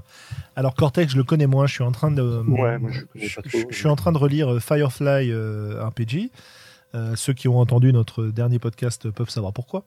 Euh, et donc c'est système Cortex Plus, je crois. Et alors dans mon souvenir, euh, les complications interviennent quand tu fais un 1 sur, sur un jet de dés. C'est-à-dire que plus tu fais intervenir de traits dans tes jets de dés, plus tu as de risques d'avoir des complications qui apparaissent qui vont être des espèces d'aspects négatifs sur ton personnage que le meneur de jeu va pouvoir utiliser contre toi. C'est ce que j'ai compris. Alors euh, bon, euh, faut que je relise. Je suis pas sûr sûr de moi, mais c'est ce que j'ai, c'est ce que j'ai compris. Euh, donc ça, c'était euh, un exemple dans un jeu où le joueur a l'initiative, mais on a un meneur de jeu. Mais il y a évidemment d'autres jeux dans lesquels il n'y a pas de meneur de jeu fixe et où euh, bah, ça va être au choix du, joueur de faire intervenir ses complications de manière à balancer des défis dans les pattes des autres joueurs. Et notamment, il y a un jeu qui marche bien et puis ça tombe bien parce que c'est sa dernière semaine de financement participatif. C'est euh, Au marge du pouvoir de, Manuel Bédoué, euh, dans lequel tu as carrément une phase du jeu qui est le, deuxième acte qui, porte sur les complications. En gros, dans ce jeu, as, tu joues des tu joues des ambitieux dans une espèce de grande cité impériale euh, et qui ont chacun un but de euh, prendre le pouvoir d'une manière ou d'une autre. Euh, c'est pas forcément de prendre le pouvoir politique, ça peut être économique. Enfin, il y a, plein de, il y a plein de possibilités sur le destin de ton personnage, mais en tout cas, ils ont une ambition très grande qui les amène éventuellement à se frotter aux, aux autres ambitieux de la ville, quoi. Et et dans ce, dans ce jeu, tu as une structure en trois actes. Un premier acte de présentation des personnages, un deuxième acte où tu as des complications qui viennent intervenir euh, dans les plans qu'ils essayent de mettre en place, et un troisième acte de conclusion. Et dans les complications, l'idée c'est que le joueur va dépenser une de ses ressources, des, il se trouve que c'est des dominos dans ce jeu-là, il dépense une de ses ressources pour faire intervenir une complication dans la description de l'action d'un joueur, d'un autre joueur. Euh, qui peut être lié au récit, qui peut être lié euh, aux relations du personnage, qui peuvent être liés euh, à un autre personnage autour de la table. Y a, les règles sont assez claires de ce point de vue-là. Et l'idée est que quand tu balances une complication, il y a un vote à la fin pour savoir qui est la complication la plus intéressante. Alors je sais plus si c'est un vote ou si c'est le personnage qui a reçu la complication qui désigne. faut que je relise les règles pour ça, je ne me souviens plus. Mais il se trouve que, en gros, tu vas euh, utiliser tes ressources pour générer une complication dans l'histoire, et tu as intérêt à ce que ce soit une complication intéressante qui relance l'histoire et qui soit pas juste une emmerde, parce que ça va permettre euh, aux joueurs de t'élire et ça va te permettre de récupérer la monnaie que tu as euh, dépensée et d'en gagner encore plus, quoi. Voilà. Et comme le jeu est un peu compétitif, autant au niveau du système de jeu que du thème, euh, bah, t'es vraiment poussé à, à, aller dans cette direction-là et ça marche super bien évidemment, j'ai pas cité Fiasco. Bah oui, oui, Fiasco, c'est que des complications. On est bien d'accord. C'est même le principe du jeu. Je suis passé à côté. Je sais pas pourquoi j'ai pas pensé à Fiasco en préparant. C'est un peu idiot mon histoire là. Peut-être parce que ça fait longtemps que tu n'y as pas joué. Non, mais je crois que j'y ai jamais joué à Fiasco, tu sais. Hein. Moi, j'ai jamais, jamais, joué à Fiasco. Eh ben, il va falloir qu'on s'organise ça. Euh, j'en ai beaucoup, beaucoup discuté, mais je crois que j'ai jamais essayé. Il va falloir que j'essaye ça, ouais. Euh, en plus, on avait même pensé avec Manuel à des, à des, euh, comme je sais plus comment ils appellent ça, des, euh, oh. enfin, bref, des cadres de jeu de fiasco euh, qui étaient plutôt rigolos, mais mais je l'ai pas mis en pratique, hein. donc il va falloir que je m'y mette, hein, absolument. Voilà. Il y a Pierre qui dit Ouh, la honte, il a jamais joué à Fiasco. Bah ouais, ouais, ouais. C'est un, un, grand coming out pour vous ce soir, chers auditeurs. On peut pas avoir joué à tout, hein.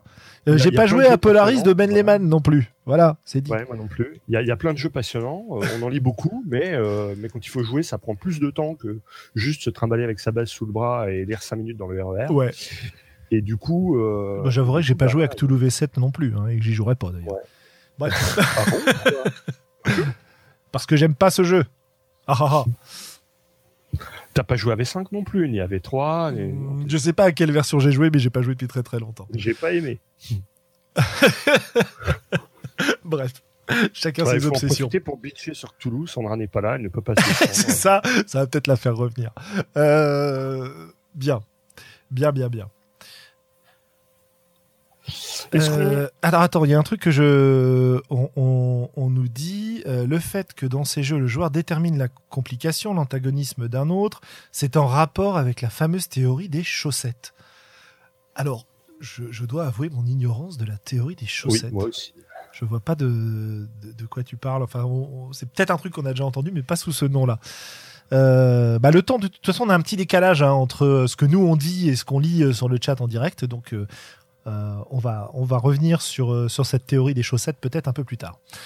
bref, en, en, listant un peu tous ces systèmes, moi j'avais, je m'étais fait un petit classement. ce petit classement, c'était euh, pour moi, les complications, tu as des jeux qui les gèrent en préparation. Mhm. Donc euh, tu vas préparer tes bangs à l'avance, tu vas euh, avoir des personnages qui ont des points d'accroche qui vont te permettre de, de, préparer des événements impliquants pour eux ou de les improviser, mais du, du moins les points d'accroche ont été, ont été prévus en avance. Tu as les, les complications qui sont introduites par le joueur. Euh, et pas par le meneur de jeu, alors que ce soit dans la création de perso quand il va choisir un truc, ou que ce soit pendant la partie pour avoir un avantage mécanique. Hein, le- L'exemple vraiment euh, canon, c'est euh, Fate. Euh, et, euh, enfin, les complications qui sont générées par le système de jeu lui-même. Euh, ça, c'est l'exemple d'Apocalypse World, typiquement, ou du, Star Wars de Fantasy Flight Games dans une moindre mesure, euh, dans lequel euh, il y a à la limite, c'est tu peux avoir une validation de la part des joueurs, et là on retombe sur le système de, de Coriolis, c'est-à-dire que je choisis de relancer, donc je te file un jeton, donc tu vas générer des complications. Euh, et, et donc c'est les trois les trois grandes classes que que j'avais trouvées euh, au niveau des systèmes. Mhm. Ah tiens, euh, il dit un joueur qui détermine ses propres, difficul- euh, ses propres difficultés. Euh, Quelqu'un dans un forum avait fait une comparaison en disant c'est comme essayer de se, de se chatouiller soi-même avec des chaussettes. Ah, Ah, oui, d'accord. d'accord, c'est le principe de Shege, ça. C'est euh, un joueur qui euh, qui, qui euh, détermine et, et, euh, et résout ses propres problèmes euh, ne va pas s'amuser.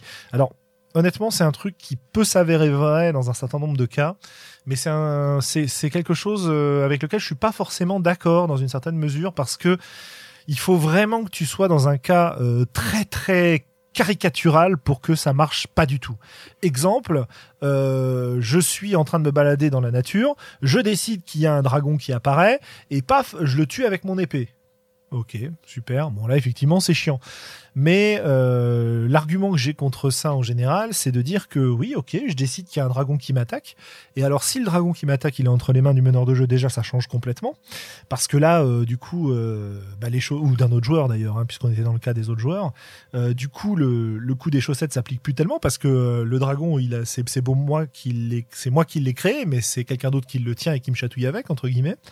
Et l'autre problème, c'est Enfin, l'autre exemple et l'autre argument que j'avais, c'est oui, ok, si je dis juste que je tue le dragon, euh, j'ai pas de défi, euh, j'ai pas de, j'ai pas de truc intéressant. Mais si le fait de combattre le dragon, ça peut me permettre de révéler des choses sur mon perso, euh, de faire une super belle description, où l'enjeu est déplacé depuis la résolution du problème jusqu'à la façon dont je résous le problème pour essayer de le faire le mieux possible, tu vois, ça va être, ça va être assez intéressant de ce point de vue-là. Donc c'est, c'est, c'est un, comment dire. C'est un truc qui a été dit, qui à mon avis est vrai et explique un certain nombre de choses, mais c'est un truc auquel je crois pas dans un certain nombre de mesures. Voilà. Je sais pas ce que t'en C'est-à-dire- penses, toi, Xavier. Tu, tu, Euh, tu es d'accord en avec fait- ce principe En fait, ou- il faut. Oui, moi, moi, je suis assez d'accord avec le principe de, de Shege, mais il faut distinguer deux cas. Ouais. C'est-à-dire, euh, c'est toi qui choisis ton adversité, mais c'est pas toi qui la gère. Et donc, dans ce cas-là, il y a un vrai challenge à le résoudre. Simplement, tu donnes le thème, tu donnes la couleur et tu dis ce qui t'intéresse. Par exemple, tu as envie de te faire un, un beau combat contre un dragon. euh, quand le maître de jeu dit alors euh, qui est le, le grand méchant dans cette ruine, toi tu dis bah ça va être un dragon.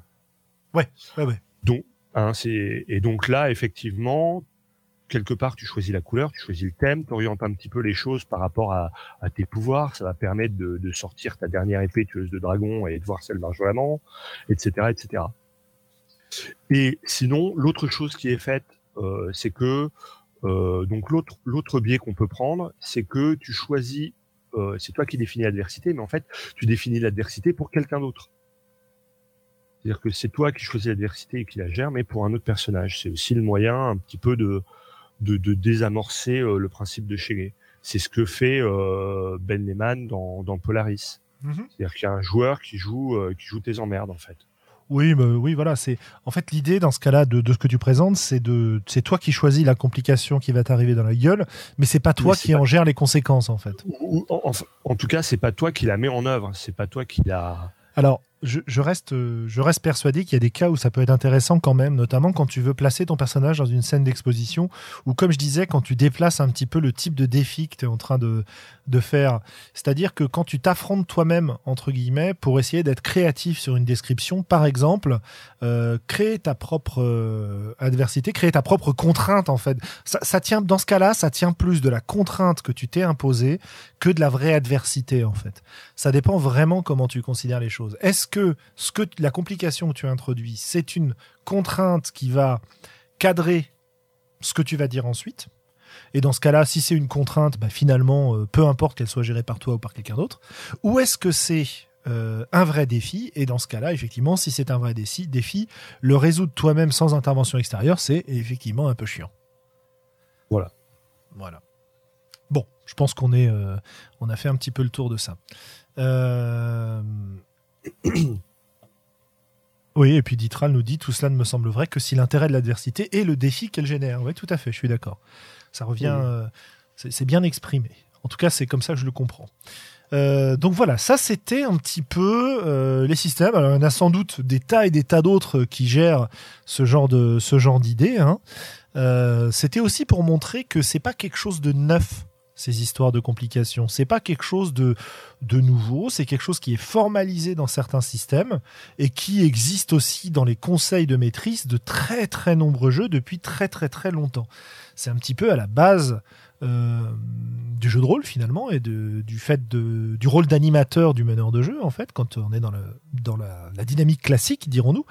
Euh, et je trouvais intéressant de montrer qu'il y a même maintenant des systèmes bon, je pense que nos éditeurs le savent à force de nous écouter, mais il y a des systèmes qui le gèrent de façon carrément indépendante sans avoir besoin d'avoir des années et des années d'expérience de metteur en scène et d'animateur pour pouvoir le mettre en place. Euh, donc, pour, rebondir sur ce que tu disais, euh, une discussion que j'ai eue récemment avec Thomas Munier me disait qu'en fait le 6 7 9 10 plus d'Apocalypse World, c'est euh, simplement les règles de, de réaction des PNJ de Donjons et Dragons euh, des premières éditions euh, que, euh, que Vincent Baker a, a étendu à la résolution de tous les problèmes. C'est-à-dire que dans Donjons et Dragons, dans les toutes premières éditions, euh, quand tu faisais une rencontre, tu avais un, un jet pour savoir comment allaient réagir euh, les bestioles ou les gens que tu rencontrais. Tu lançais 2d6 plus ton modificateur de charisme. Et euh, si tu faisais 6 moins, ça partait en sucette à la, à la baston. Si tu étais entre 7 et 9, ben, il fallait voir. Et si tu étais à, à 10 plus, c'était cool. Ouais, ça me rappelle quelque chose, ces tables de réaction, effectivement, mais j'avais, j'avais pas, euh, j'avais pas conscience que c'était 6 moins, 7, 9, 10 plus. Ça doit dépendre de ben la version, ouais. Eh ben, c'est, c'est Thomas Munier qui m'a dit, mais si, si, regarde, euh, c'est, en fait la, la table de, de réaction de Donjons Dragon. Ah bah écoute, faudra, faudra éventuellement. C'est euh, intéressant, tu vois. Donc quand on dit que euh, effectivement, euh, alors ça a été étendu, ça a été réexpliqué à la mode Vincent Becker. Donc je, je suis pas sûr. Moi à l'époque, je l'utilisais jamais cette table-là. je crois qu'on a très, très, très rarement des monstres, des attaques, tu vois. Ah, ça dépend, ça dépend, mais oui, globalement oui, sauf scénar particulier en fait. Voilà, mais dans sa version originelle, eh ben, euh, c'était peut-être pas comme ça qu'ils jouaient eux, à, à Alex Geneva et chez TSR. Ah, peut-être, peut-être. Je ne sais pas. J'avoue mon ignorance, mais il y a des bouquins euh, historiques euh, sur lesquels on pourrait aller voir et des et des gens qui ont fait des travaux sur ces sur ces historiques. Ouais, puisque c'est un peu mon dada, moi, les, vieux trucs de TSR et les vieux trucs de Donjons Dragon, il y a, il y a pas mal de, euh, de vieux papis de cette époque-là, genre Tim Kask, euh, Rob Kunz, etc., qui ont fait des interviews sur YouTube qu'on peut écouter et, euh, et, qui parlent de leurs pratiques de l'époque. Et, et c'est rigolo de, de, constater que en fait, ils n'ont pas forcément mis dans la base la manière dont eux ils jouaient et qu'il y a des trucs qu'ils ont mis dans la base simplement pour la vendre ou parce qu'ils pensaient que c'est comme ça que les gens allaient le comprendre ou, ou que c'est comme ça que euh, ce serait. Mais, mais eux, ils jouaient pas comme ça, tu vois. Enfin bon, j'ai plein d'anecdotes, mais c'est pas le propos, euh, non, non, mais c'est c'est vachement intéressant de toute façon. En tout cas, sur YouTube, on peut aller écouter euh, ces papis euh, qui, qui, ont créé euh, Donjons et Dragons et qui nous parlent de la manière dont ça s'est créé. D'ailleurs, c'est un vrai roman, hein, c'est Dallas avec euh, des traîtrises, euh, des, des, procès, des machins, des bidules. Enfin bon, si ça vous intéresse, euh, allez écouter. Il y a, y, a, vraiment des, des, documents auxquels on a accès. Bon, alors malheureusement, c'est souvent en anglais, pas sous-titré. Hein. Je suis désolé. Ah bah écoute, il y a plus qu'à, il a plus qu'à apprendre l'anglais alors. Ouais. voilà, voilà. Donc le meneur de jeu vous dit, le, le, le, PNJ est en train de vous parler dans une langue que vous ne comprenez pas, mais vous avez un bouquin qui vous permet de l'apprendre. Que faites-vous? ok, donc du coup, à quoi ça sert ces, ces complications? Si je résume un peu tout ce qu'on a, tout ce qu'on a expliqué depuis le début, euh, ouais, je pense qu'on est vraiment ces deux directions-là. Euh, ça sert à créer des obstacles supplémentaires sans te faire dévier de de la direction dans laquelle tu joues à, un moment donné, ou alors ça sert à euh, relancer l'action, quitte à ce que ça t'emmène dans des directions différentes, quoi. Est-ce qu'il y a d'autres rôles des complications que tu euh, bah, que- de manière générale, ça dynamise quoi. Que Ça ce dynamise, soit, ouais. Que ce soit euh, au niveau RP ou au niveau tactique, euh, ça sert à, à, à relancer un peu la sauce quoi. Voilà, et, et, euh, ce- cette relance, euh, elle est à la fois entre les mains du meneur de jeu quand il y en a un, mais elle est aussi entre les mains des joueurs. Je vais reciter ce que tu nous avais dit plusieurs fois sur le podcast, euh, que tu que as tendance à faire quand tu quand tu t'emmerdes un peu à une table, hein, c'est euh, balancer des, des défis aux autres joueurs pour voir comment ils vont réagir en fait. Ouais voilà. Ou simplement faire n'importe quoi. Puisque je ne sais pas quoi faire, je vais faire un truc débile et puis on verra bien ce qu'il en sort. Ouais, alors faire n'importe quoi, je sais pas si je le conseille. mais- Bah, je sais pas si ça marche, mais quitte à se faire chier, autant, autant faire des trucs rigolos. ouais, voilà. Enfin, en tout cas, on a l'opportunité Mais- de euh, on a l'opportunité de relancer un peu de cette manière-là. quoi. Voilà, voilà. Je, je le conseille pas vraiment parce que t'as pas tendance à te faire un- du maître de jeu ton pote quoi. Généralement, Oui, quand, euh. il a préparé des trucs et que toi tu fais n'importe quoi, ça l'agace. Ouais, bah alors s'il a rien euh, préparé euh, et que justement il compte sur euh, le système et, et- et toi pour faire euh, relancer les choses, c'est plutôt Ah bah sympa. là, là c'est formidable, bien sûr. Ok, très bien. fois, ça bah écoute, je pense qu'on a fait un petit peu le tour de tout ça. Euh, Est-ce que tu veux qu'on se prenne deux trois exemples euh, euh, pratiques de types de complications qu'on peut faire intervenir? Est-ce que tu es inspiré pour ça ou pas? Euh, euh, à chaud comme ça, non. Maintenant, moi, je suis le, le roi de la complication de The Fly. Il me faut en général, euh, voilà, 3, 30 secondes euh, pour y réfléchir, mais j'ai souvent besoin d'un Bah, d'un cadre Ouais. pour m'inspirer. Alors je vais, j'ai listé quelques petits thèmes. Du coup, j'ai six petits thèmes. Et on voit qui- en sort. et on voit ce qu'on en sort. Voilà. Alors attention, euh, exercice Et- euh, et sans attention, filet. att- euh, Attention le chat. hein. Si vous avez, si vous avez des, des super complications, n'hésitez pas à proposer. allez, grave. Alors le premier thème, c'était euh, le détail imprévu. Euh, T'imagines que tu es dans une en train de alors je, je, je mets le cadre général hein, tu es Ah ouais. en train de régler euh, de régler un problème alors je sais pas mettons que tu sois euh, allez un cambrioleur qui est en train d'explorer euh, la la demeure d'un noble quand euh, tu, tu rencontres un détail que un détail totalement imprévu euh, qui va éventuellement te faire changer d'avis sur ce que tu vas faire. Alors ça peut être de manière, ça peut être un truc très général ou ça peut être un truc très personnel. Euh, Ouais. Alors le premier truc qui me vient en tête, euh, ce serait tu, tu te rends compte que sur un panneau, euh, pas un panneau, un tableau qui est au mur euh, dans la chambre où il y a les coffres, tu vas euh, reconnaître une personnalité euh, importante euh, euh, avec lequel euh, ce noble aurait des liens, par exemple. Ouais. Et dans ce cas-là, le portrait de ta femme. ah, ah, oui, alors le portrait de ta femme, voilà, on va même aller plus loin. Tu reconnais le portrait de ta femme. Alors là, putain, ça c'est un, ça c'est un sacré détail imprévu. Et du coup, euh, du coup, euh, qu'est-ce que tu fais quand t'as le portrait de ta femme chez le mec que t'es en train de cambrioler, quoi? Ouais, ouais. Hein, qu'est-ce que tu fais? C'est compliqué. Ouais, ouais. Ça, c'est, un- ça, c'est, ouais, j'aime bien. Moi. Ça, c'est un classique, quoi. Ouais, c'est un classique qui va effectivement t'emmener dans des directions potentiellement différentes parce que euh, euh, si ça se trouve, c'est sa fille. Et du coup, elle t'a caché sa fortune. Et du coup, t'as peut-être pas besoin de le cambrioler. Ou alors, au Ouais. contraire, peut-être que euh, c'est un, c'est Elle- un sale vend ses type. charmes. Peut-être Ouais. qu'elle vend ses charmes. Peut-être que lui, c'est un sale Vous type qui l'observe de loin. Bref, ça va nous générer des tas et des tas de, de choses plutôt, plutôt rigolotes dans la partie. Mais alors, évidemment, si t'es en train de jouer un casse, c'est pas forcément une bonne idée. Parce que si t'es vraiment concentré sur le casse, à partir du moment où tu vois le portrait de ta femme, je suis pas sûr que t'ailles au bout du casse, ou alors c'est que tu règles, tu gardes le problème pour plus tard, quoi.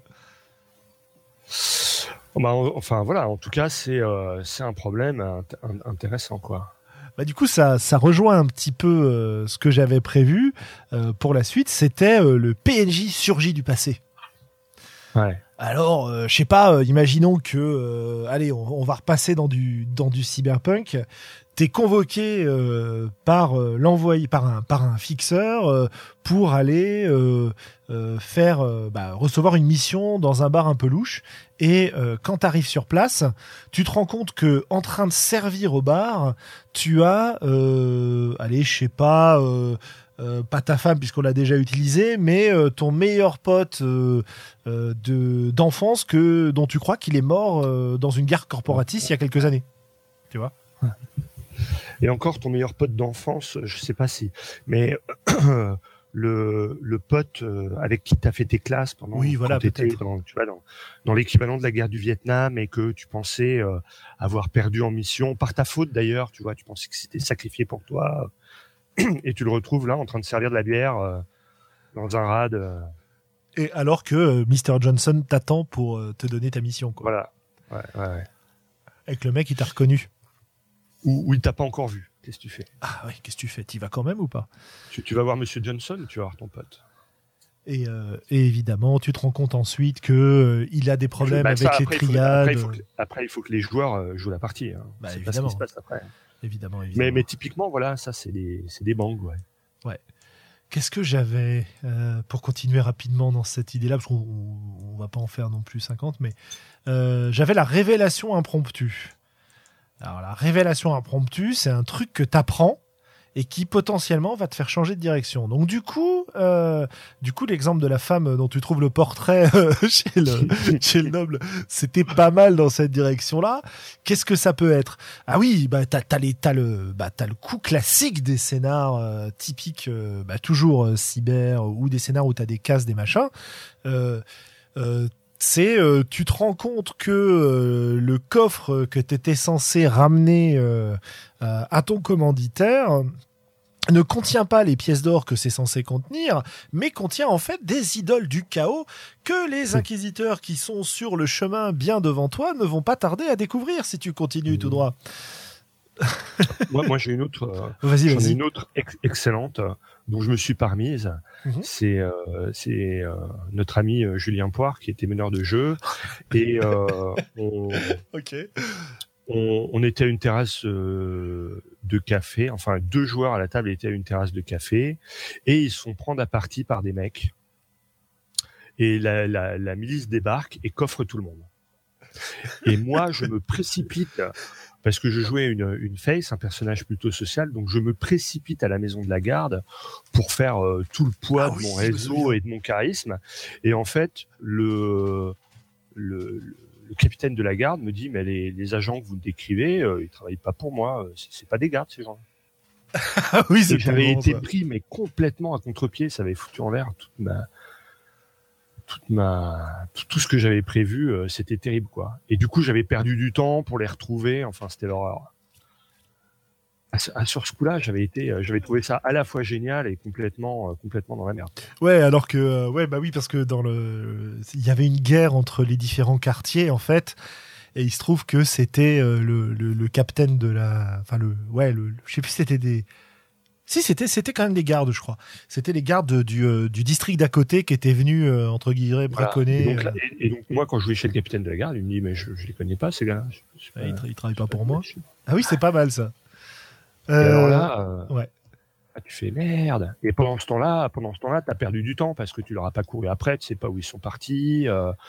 C'est le beans. Enfin bon, bref. Et ça, c'est vrai que c'est Excellente, excellente complication.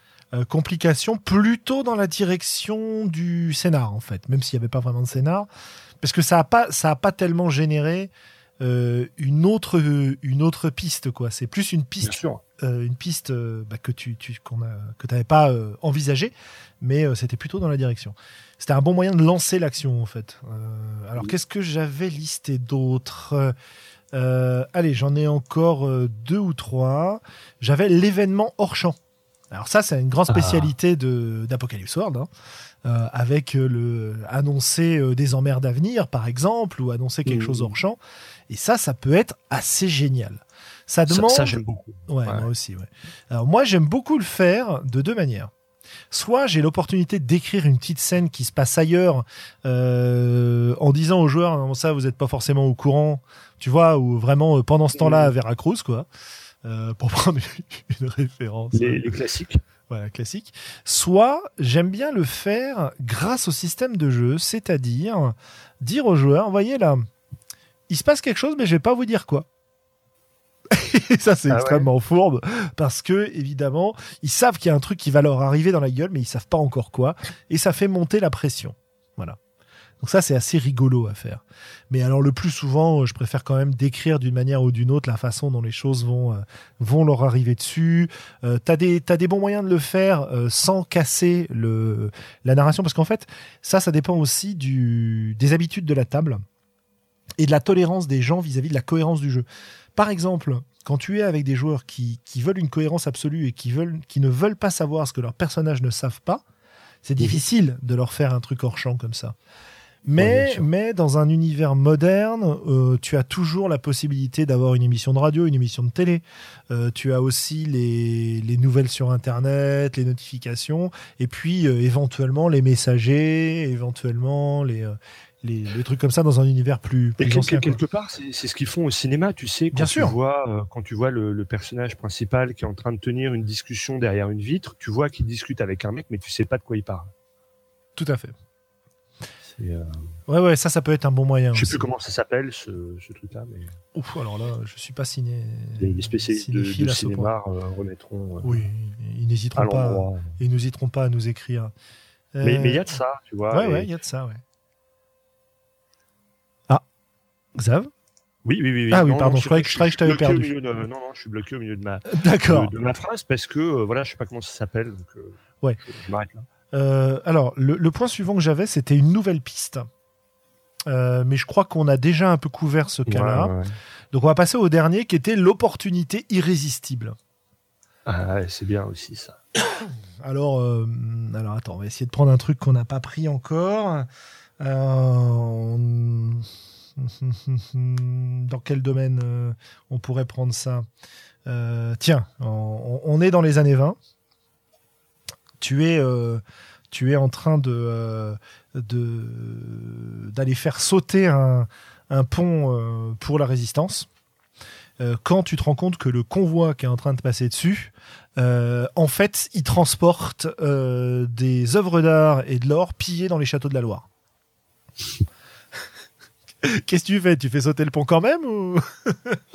Alors, je, je, pense que c'est juste des œuvres d'art, euh, tu vois, tu, peut-être que euh, bon, ça va dépendre de la mentalité du personnage, oui, mais euh, tu t'aperçois que euh, c'est c'est des enfants qui partent dans les premières colos, tu sais. Bon, attends, je vais t'en donner une autre.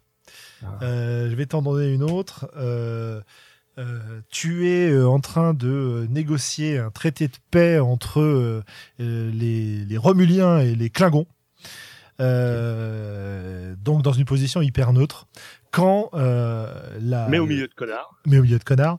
Quand la, la superbe fille de, du diplomate ou, ou, ou, fils du diplomate principal romulien te fait des avances et tu sais que si tu y cèdes ça va poser de gros problèmes dans la négociation.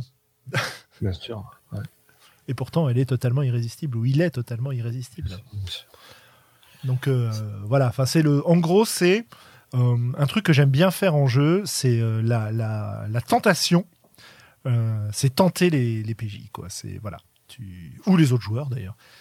Tu mets une grosse, une grosse tentation, un gros truc irrésistible. S'ils le font, ils savent que ça va causer des problèmes, mais en général, ils le font quand même. Ouais, ouais.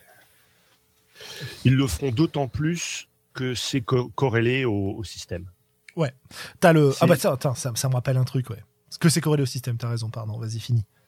Euh, non, non, non, mais euh, parce que effectivement, c'est sur les, les, jeux auxquels j'ai joué, donc je sais plus si c'était du Fate ou si c'était du Numenera. Euh, mais moi, quand tu me proposes ah, oui, oui, un, un choix merdique ouais. et que j'ai l'opportunité de gagner un PEX, ben, systématiquement, je le prends, quoi.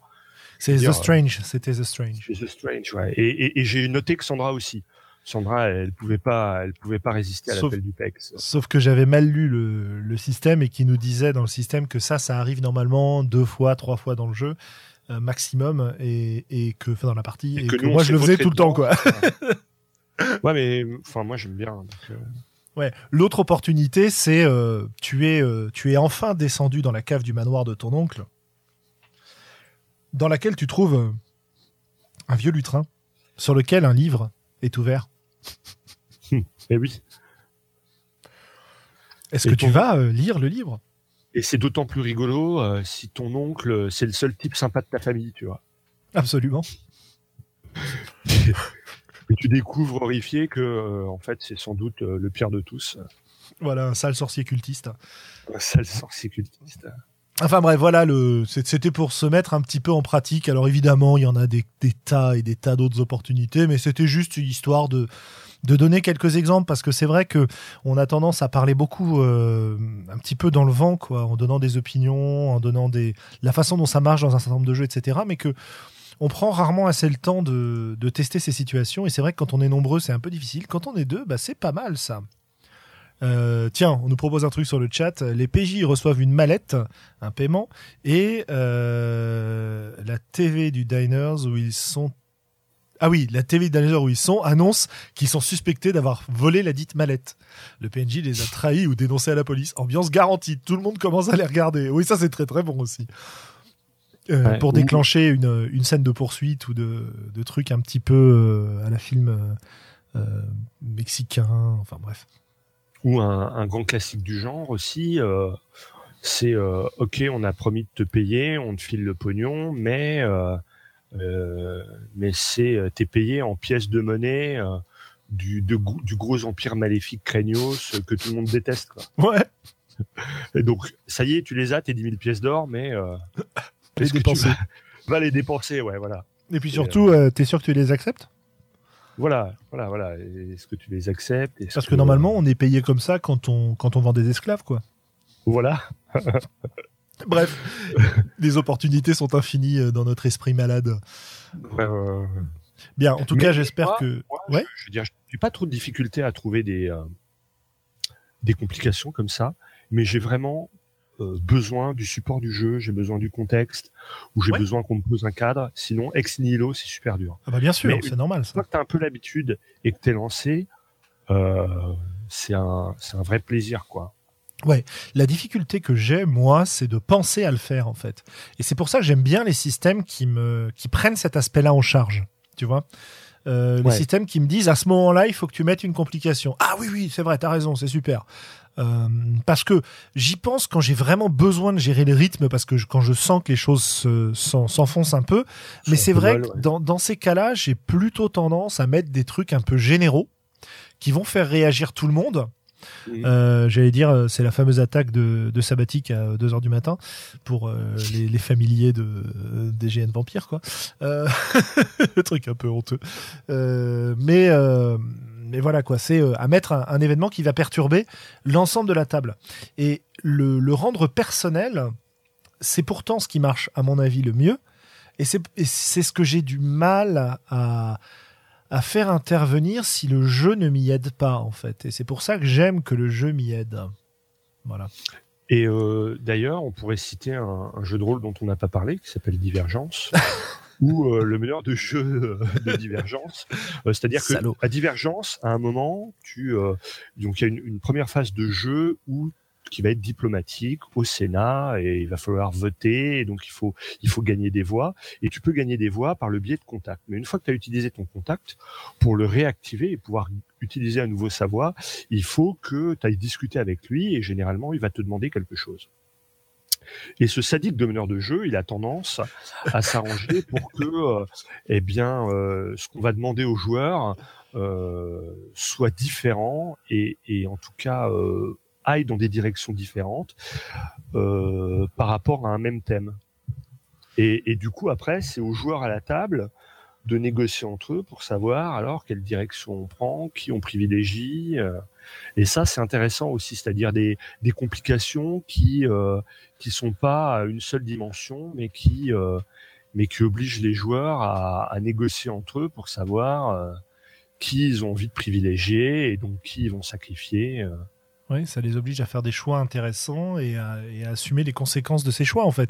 Donc on Voilà. est vraiment pile dans, dans ce qu'on décrivait, avec l'avantage que c'est à la fois personnel et à la fois ça fait intervenir toute la table. Alors ne cherchez pas, ne cherchez pas Divergence, chers auditeurs, il n'est pas encore sorti. Hein Bientôt, bientôt.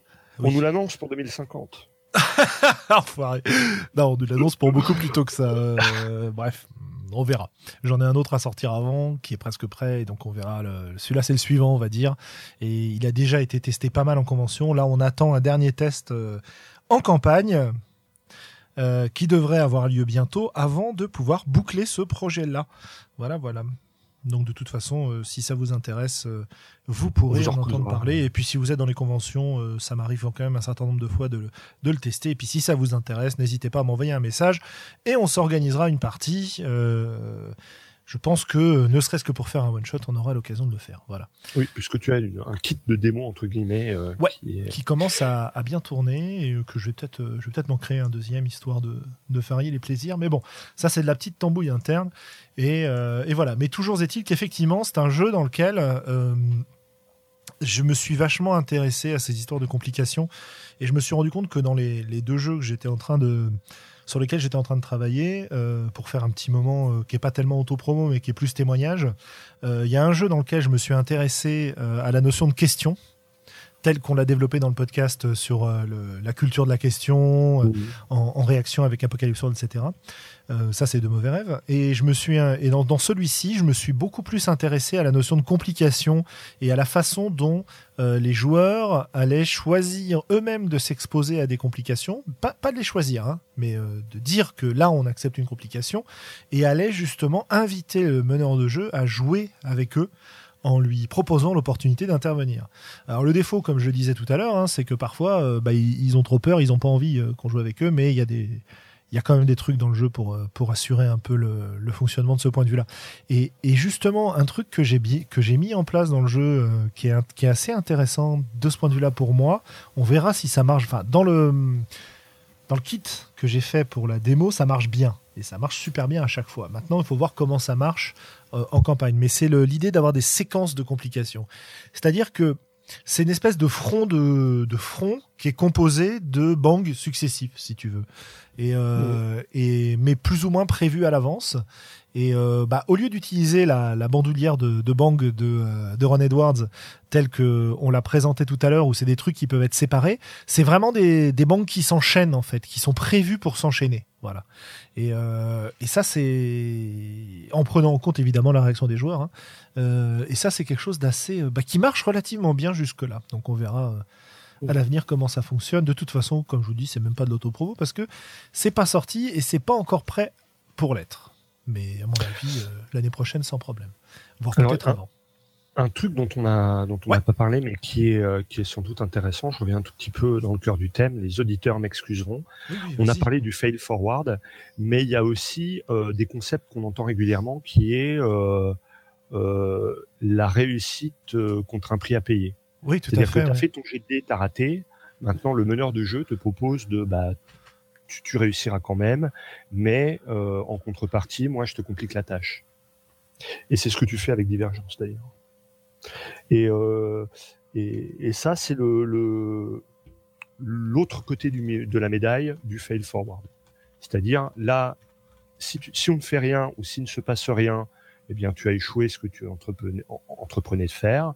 On peut t'accorder la réussite, mais il y aura un prix à payer et des complications. Ça- Et, et ça permet, ça permet aussi, par exemple, de, bah voilà, hein, le- l'exemple classique, euh, le voleur doit crocheter euh, la porte euh, du donjon de la fin, sinon le scénario est raté. Il rate son jet de dés, on lui, on lui justifie une relance, là il fait un fumble. Et donc, euh, et donc, bah, si on a absolument besoin qu'il ouvre la porte, euh, peut-être qu'on peut lui proposer euh, bah, de réussir contre une complication. Tout à fait. C'est- mis en place dans, dans Fate aussi, ça. hein, le, le, tu, tu rates, sauf si tu acceptes euh, une complication. Enfin, il y a plein de, il y a plein de jeux qui le mettent en place. Et en fait, dans son expression euh, peut-être la plus simple, c'est c'est ce qu'on trouve quand on dit toujours de ne pas répondre non, mais de répondre oui, mais. Mais, oui, mais. Voilà. Et bah, un système de jeu que j'ai pas cité, que j'aurais pu citer sur le principe, c'est FU. Euh, dans lequel, tu sais, tu lances un D6. si tu fais 1, c'est non et une emmerde. Si tu fais 2, c'est non. Si tu fais 3, c'est non, mais il y a quand même un truc positif. Si tu fais 4, c'est oui, mais il y a quand même un problème. Si tu fais 5, c'est oui. Et si tu fais 6, c'est oui et. Et, oui, Donc voilà, ça nous fait un petit peu le tour. Je pense qu'on a fait le tour de la question pour ce soir. Écoute, ouais, mais, ouais, ouais, en tout cas, j'ai pas d'inspiration supplémentaire et j'avais pas pris de notes supplémentaires sur le sujet. Donc Bah, ça me euh, voilà, un, un jeu qu'on n'a pas cité et que j'aime Ouais. quand même beaucoup, c'est All Tray qui marche Oui. aussi euh, sur ce principe-là où, où justement les, les, les joueurs vont décrire euh, un petit peu les, les complications auxquelles ils vont être confrontés, mais c'est le maître de jeu qui derrière. Euh, oui, c'est ça. Il balance des, des, rumeurs, c'est ça, il me semble aussi. Hein. Des, rumeurs ou euh, il quand tire il des tire une cartes, carte, il euh, décrive, ouais, c'est ça. euh, il décrive ce qu'ils ce qu'ils vont trouver, il jette un dé et c'est le dé qui définira la, la le niveau d'adversité auquel les joueurs seront confrontés. Et après, c'est le Ouais. de jeu qui, qui met ça en place. C'est vraiment. Et- un- Vas-y. Et dans, dans le trait, tu as aussi euh, un peu euh, euh, le même dé que dans FU. euh, C'est-à-dire quand le maître de jeu ne sait pas, il jette un dé 8 et euh, sur un 2, il se passe un truc, euh, 3, 4 autres choses, etc. avec, toute une graduation. Donc j'ai plus la table en tête, mais, euh, c'est ce, principe-là. Ouais, tout à fait. Euh, ça me, comment dire, ça me fait penser qu'en fait, j'ai tendance à, aujourd'hui, dans ma pratique du jeu de rôle, à plutôt préférer ce genre de choses, parce que je me dis que plusieurs cerveaux sont souvent plus efficaces qu'un seul, et que donc on a tendance à générer des parties plus intéressantes quand chacun met la main à la pâte. Euh, contrairement euh, au modèle classique du scénariste qui va euh, ciseler ses situations et qui va proposer un truc ensuite à sa table de jeu qui va le suivre en entrant bien dans les cases. Alors je suis un peu caricatural quand je dis ça parce qu'il y a aussi moi- des très bons scénaristes. moi, mais... Ça, ça, me- voilà, ça me dérange pas, mais c'est une question de temps, quoi. Ouais, tout à fait. Co- combien de temps tu as à, à consacrer à ta création Pour combien de temps de jeu derrière Tu vois, c'est-à-dire que que tu prennes le temps de, de ciseler ton scénario, de le playtester 15 milliards de fois, comme euh, Johan Scipion que je n'avais pas encore cité dans ce podcast, ça nous manquait, tiens. ça nous manquait. Euh, ça- Alors attends, t'as dit Thomas Munier, t'as dit Johan Scipion, qui c'est qui nous manque là? Euh, J'ai pas parlé de Maelstrom, mais euh, C'est vrai, c'est vrai. je pourrais. Euh, parce que lui, derrière, il les édite, ces scénars. Tu vois mais, mais si Ouais, toi, fait, tu, ouais. tu joues avec tes potes, euh, que tu passes euh, 20 heures de préparation pour une partie de 4 heures, elle a intérêt à être bien, hein, la partie. hein. Parce que derrière, euh, t'es, t'es- ta prep, tu la remballes et, euh, et tu la ressors plus. Donc, euh... J'ai ouï dire qu'il y avait un certain sombre set qui sortait euh, Ah oui, tiens, mais c'est vrai. incessamment, dans lequel il y aurait un, un jeu de, de story cards qui te permettrait justement de générer des Ouais, trucs ouais. intéressants. Que j'attends depuis très longtemps et, euh, que j'ai pas encore euh, lu. Donc, euh, on va voir un peu ce que ça donne. Eh ben écoute, euh, je sais qu'il y a. Alors attends, si ça se trouve, je me si le ça se trouve, euh, si ça se trouve, c'est c'est très très bientôt. Faut que je vérifie. Il y a une Bah, ça y soirée. est, ça y est, il- l'a annoncé. Ouais, la, la soirée de lancement, j'ai plus ça en tête. Je sais pas si c'est pas demain, dis donc. Je ne sais plus, je ne sais plus parce que comme je n'y serai pas, j'ai pas vraiment. C'est euh, ça, j'ai ouais, soirée de lancement de Sombre 7, c'est demain aux Caves Alliés. Euh, Donc, euh, chers amis Parisiens. euh, parisiens, si vous êtes dans les parages et que ça vous dit d'aller voir Et que euh, vous aimez Johan et que vous aimez Sombre, eh ben, écoutez, euh, vous avez euh, cette opportunité-là plutôt sympathique euh, qui est prévue. Voilà. Euh, bon, bah écoute, euh, on a bien fait le tour. Ouais. Euh, Il y a plein, plein, plein d'autres exemples. Donc, euh, allez les explorer et, amusez-vous avec tout ça. Euh, voilà. L'idée étant, je crois que l'idée fondamentale que j'avais en préparant ce sujet-là, c'était de me dire que il n'y a pas que la solution de rajouter des emmerdes sur le chemin des personnages. Il y a aussi la possibilité de créer des opportunités intéressantes et que la complication et ça marche. C'est un message que j'adresse aux meneurs de jeu, certes, mais que j'adresse aussi beaucoup aux joueurs. Quand vous avez une complication sur votre route, ce n'est pas nécessairement une punition. Ça peut être aussi une sacrée opportunité de jeu. Voilà. Et bon, bah ça, c'est évidemment euh, en réaction à notre fameuse partie euh, de Dungeon World dans laquelle on a un peu merdé en tant que joueur parce qu'on n'a pas voulu prendre de risques. Ouais, on la met enfin collectivement. et puis- Oui, oui, collectivement, je, je suis collectif là-dessus, euh, tout à fait. Je vais pas prendre la responsabilité que sur moi, Voilà. donc, je suis pas complètement fou. C'était pas le drame- intégral, quoi. non, du tout, du tout. À la, à la qualité des parties qu'on avait d'habitude. Et donc, Voilà, c'est ça. On est, on est devenu exigeant, qu'est-ce que tu veux, hein, ouais, avec bah l'âge. Ok, bah écoute, je te propose de passer aux, aux éventuels coups de cœur, coups de gueule qui vont du coup être assez rapides sur ce coup-là. Euh, alors, est-ce que malgré ta semaine de vacances où t'as pas fait grand-chose visiblement de ce que tu me disais tout à l'heure, à part te reposer, Ouais, c'est déjà très bien. euh, dis donc, est-ce que tu as des, des coups de cœur euh, récents, des choses que tu voudrais nous présenter, euh, etc. Alors, un, un- un coup de cœur euh, politique, peut-être? Je sais Ah bah, pas si écoute, je vous en ai euh, parlé, mais je pense que je, je suis pas sûr. Euh, il va y avoir bientôt les euh, des élections. Oui. Euh, pas les présidentielles, mais celles d'après, les législatives. Tout à fait.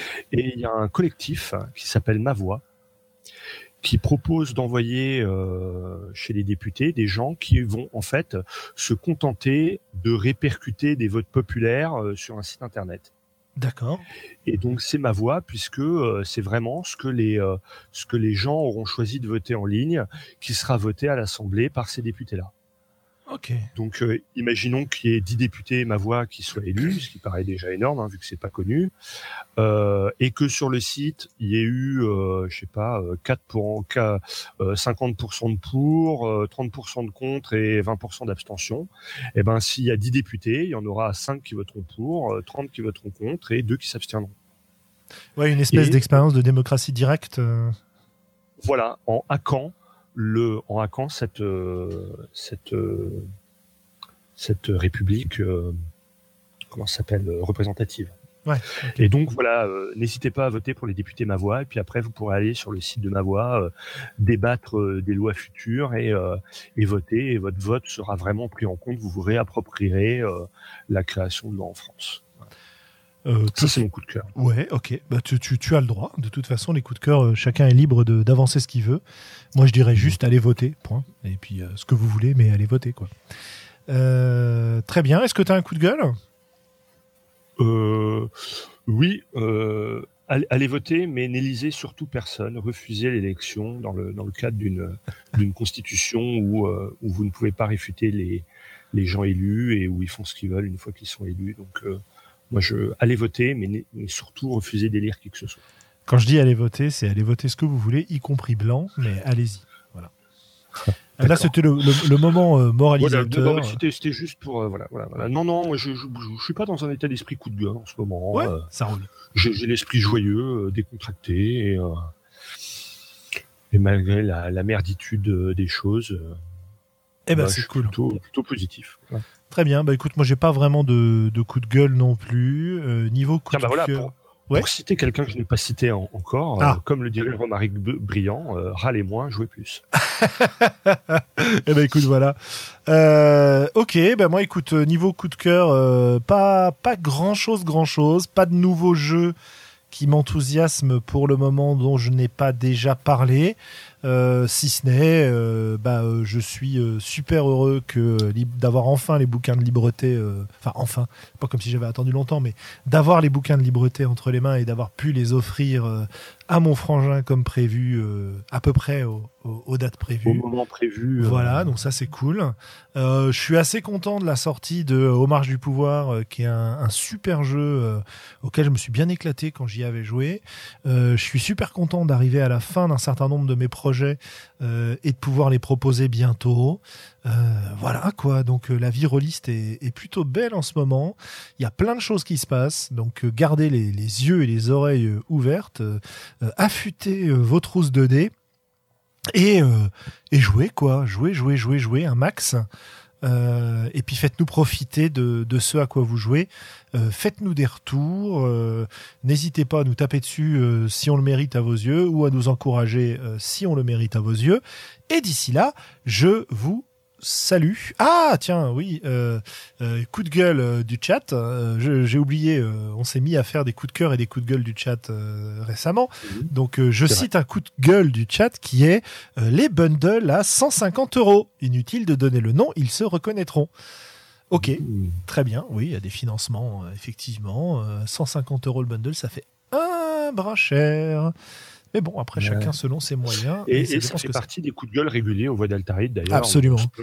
Euh, des, des, des crowdfunding euh, complètement inaccessibles pour personne à part, euh, à part des, des, des banquiers qui, ont, qui ont la quarantaine. Ouais.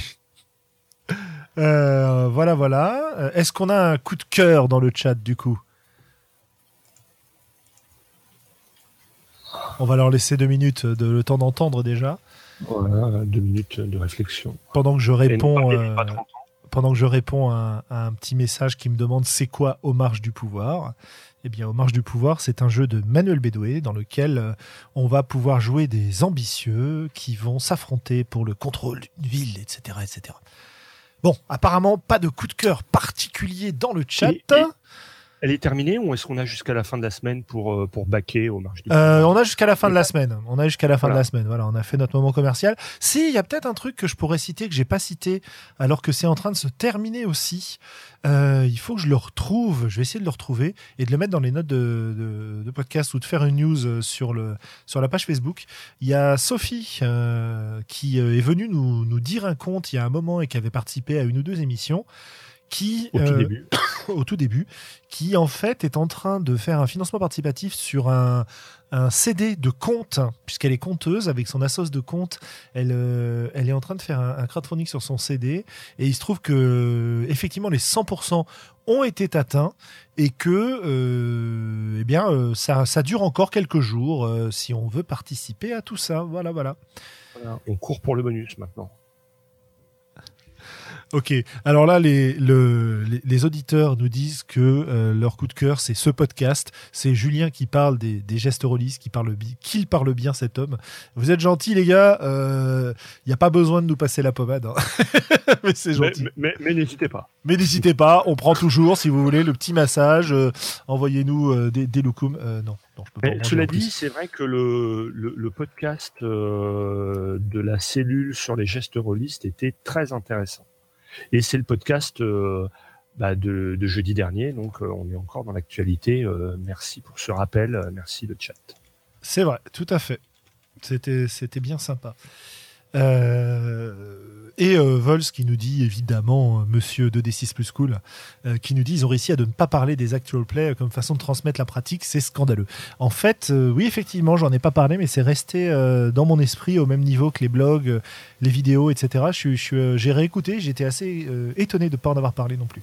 Bref, bah écoutez, voilà, voilà pour ce numéro. Merci, merci à tous.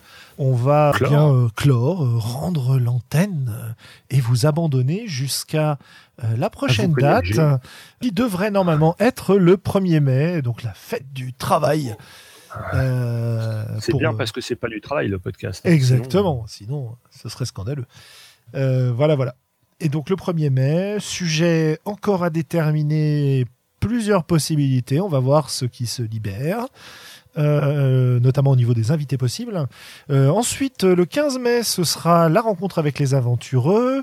On aura un podcast le 29 mai, euh, pareil, avec potentiellement un podcast où on parlera de la sécurité émotionnelle pour faire suite euh, à ce qu'on avait discuté lors du podcast sur la violence, à la fin du podcast sur la violence et sur la guerre. Mmh. Euh, et puis après, on passe sur le 12 juin, donc la semaine d'avant le colloque, et euh, le 26 juin. Et alors le numéro 50, je sais plus quand est-ce qu'il intervient, mais dans ces eaux-là, il faudrait que je compte. Voilà. Eh bien, salut à tous. Merci, bonsoir.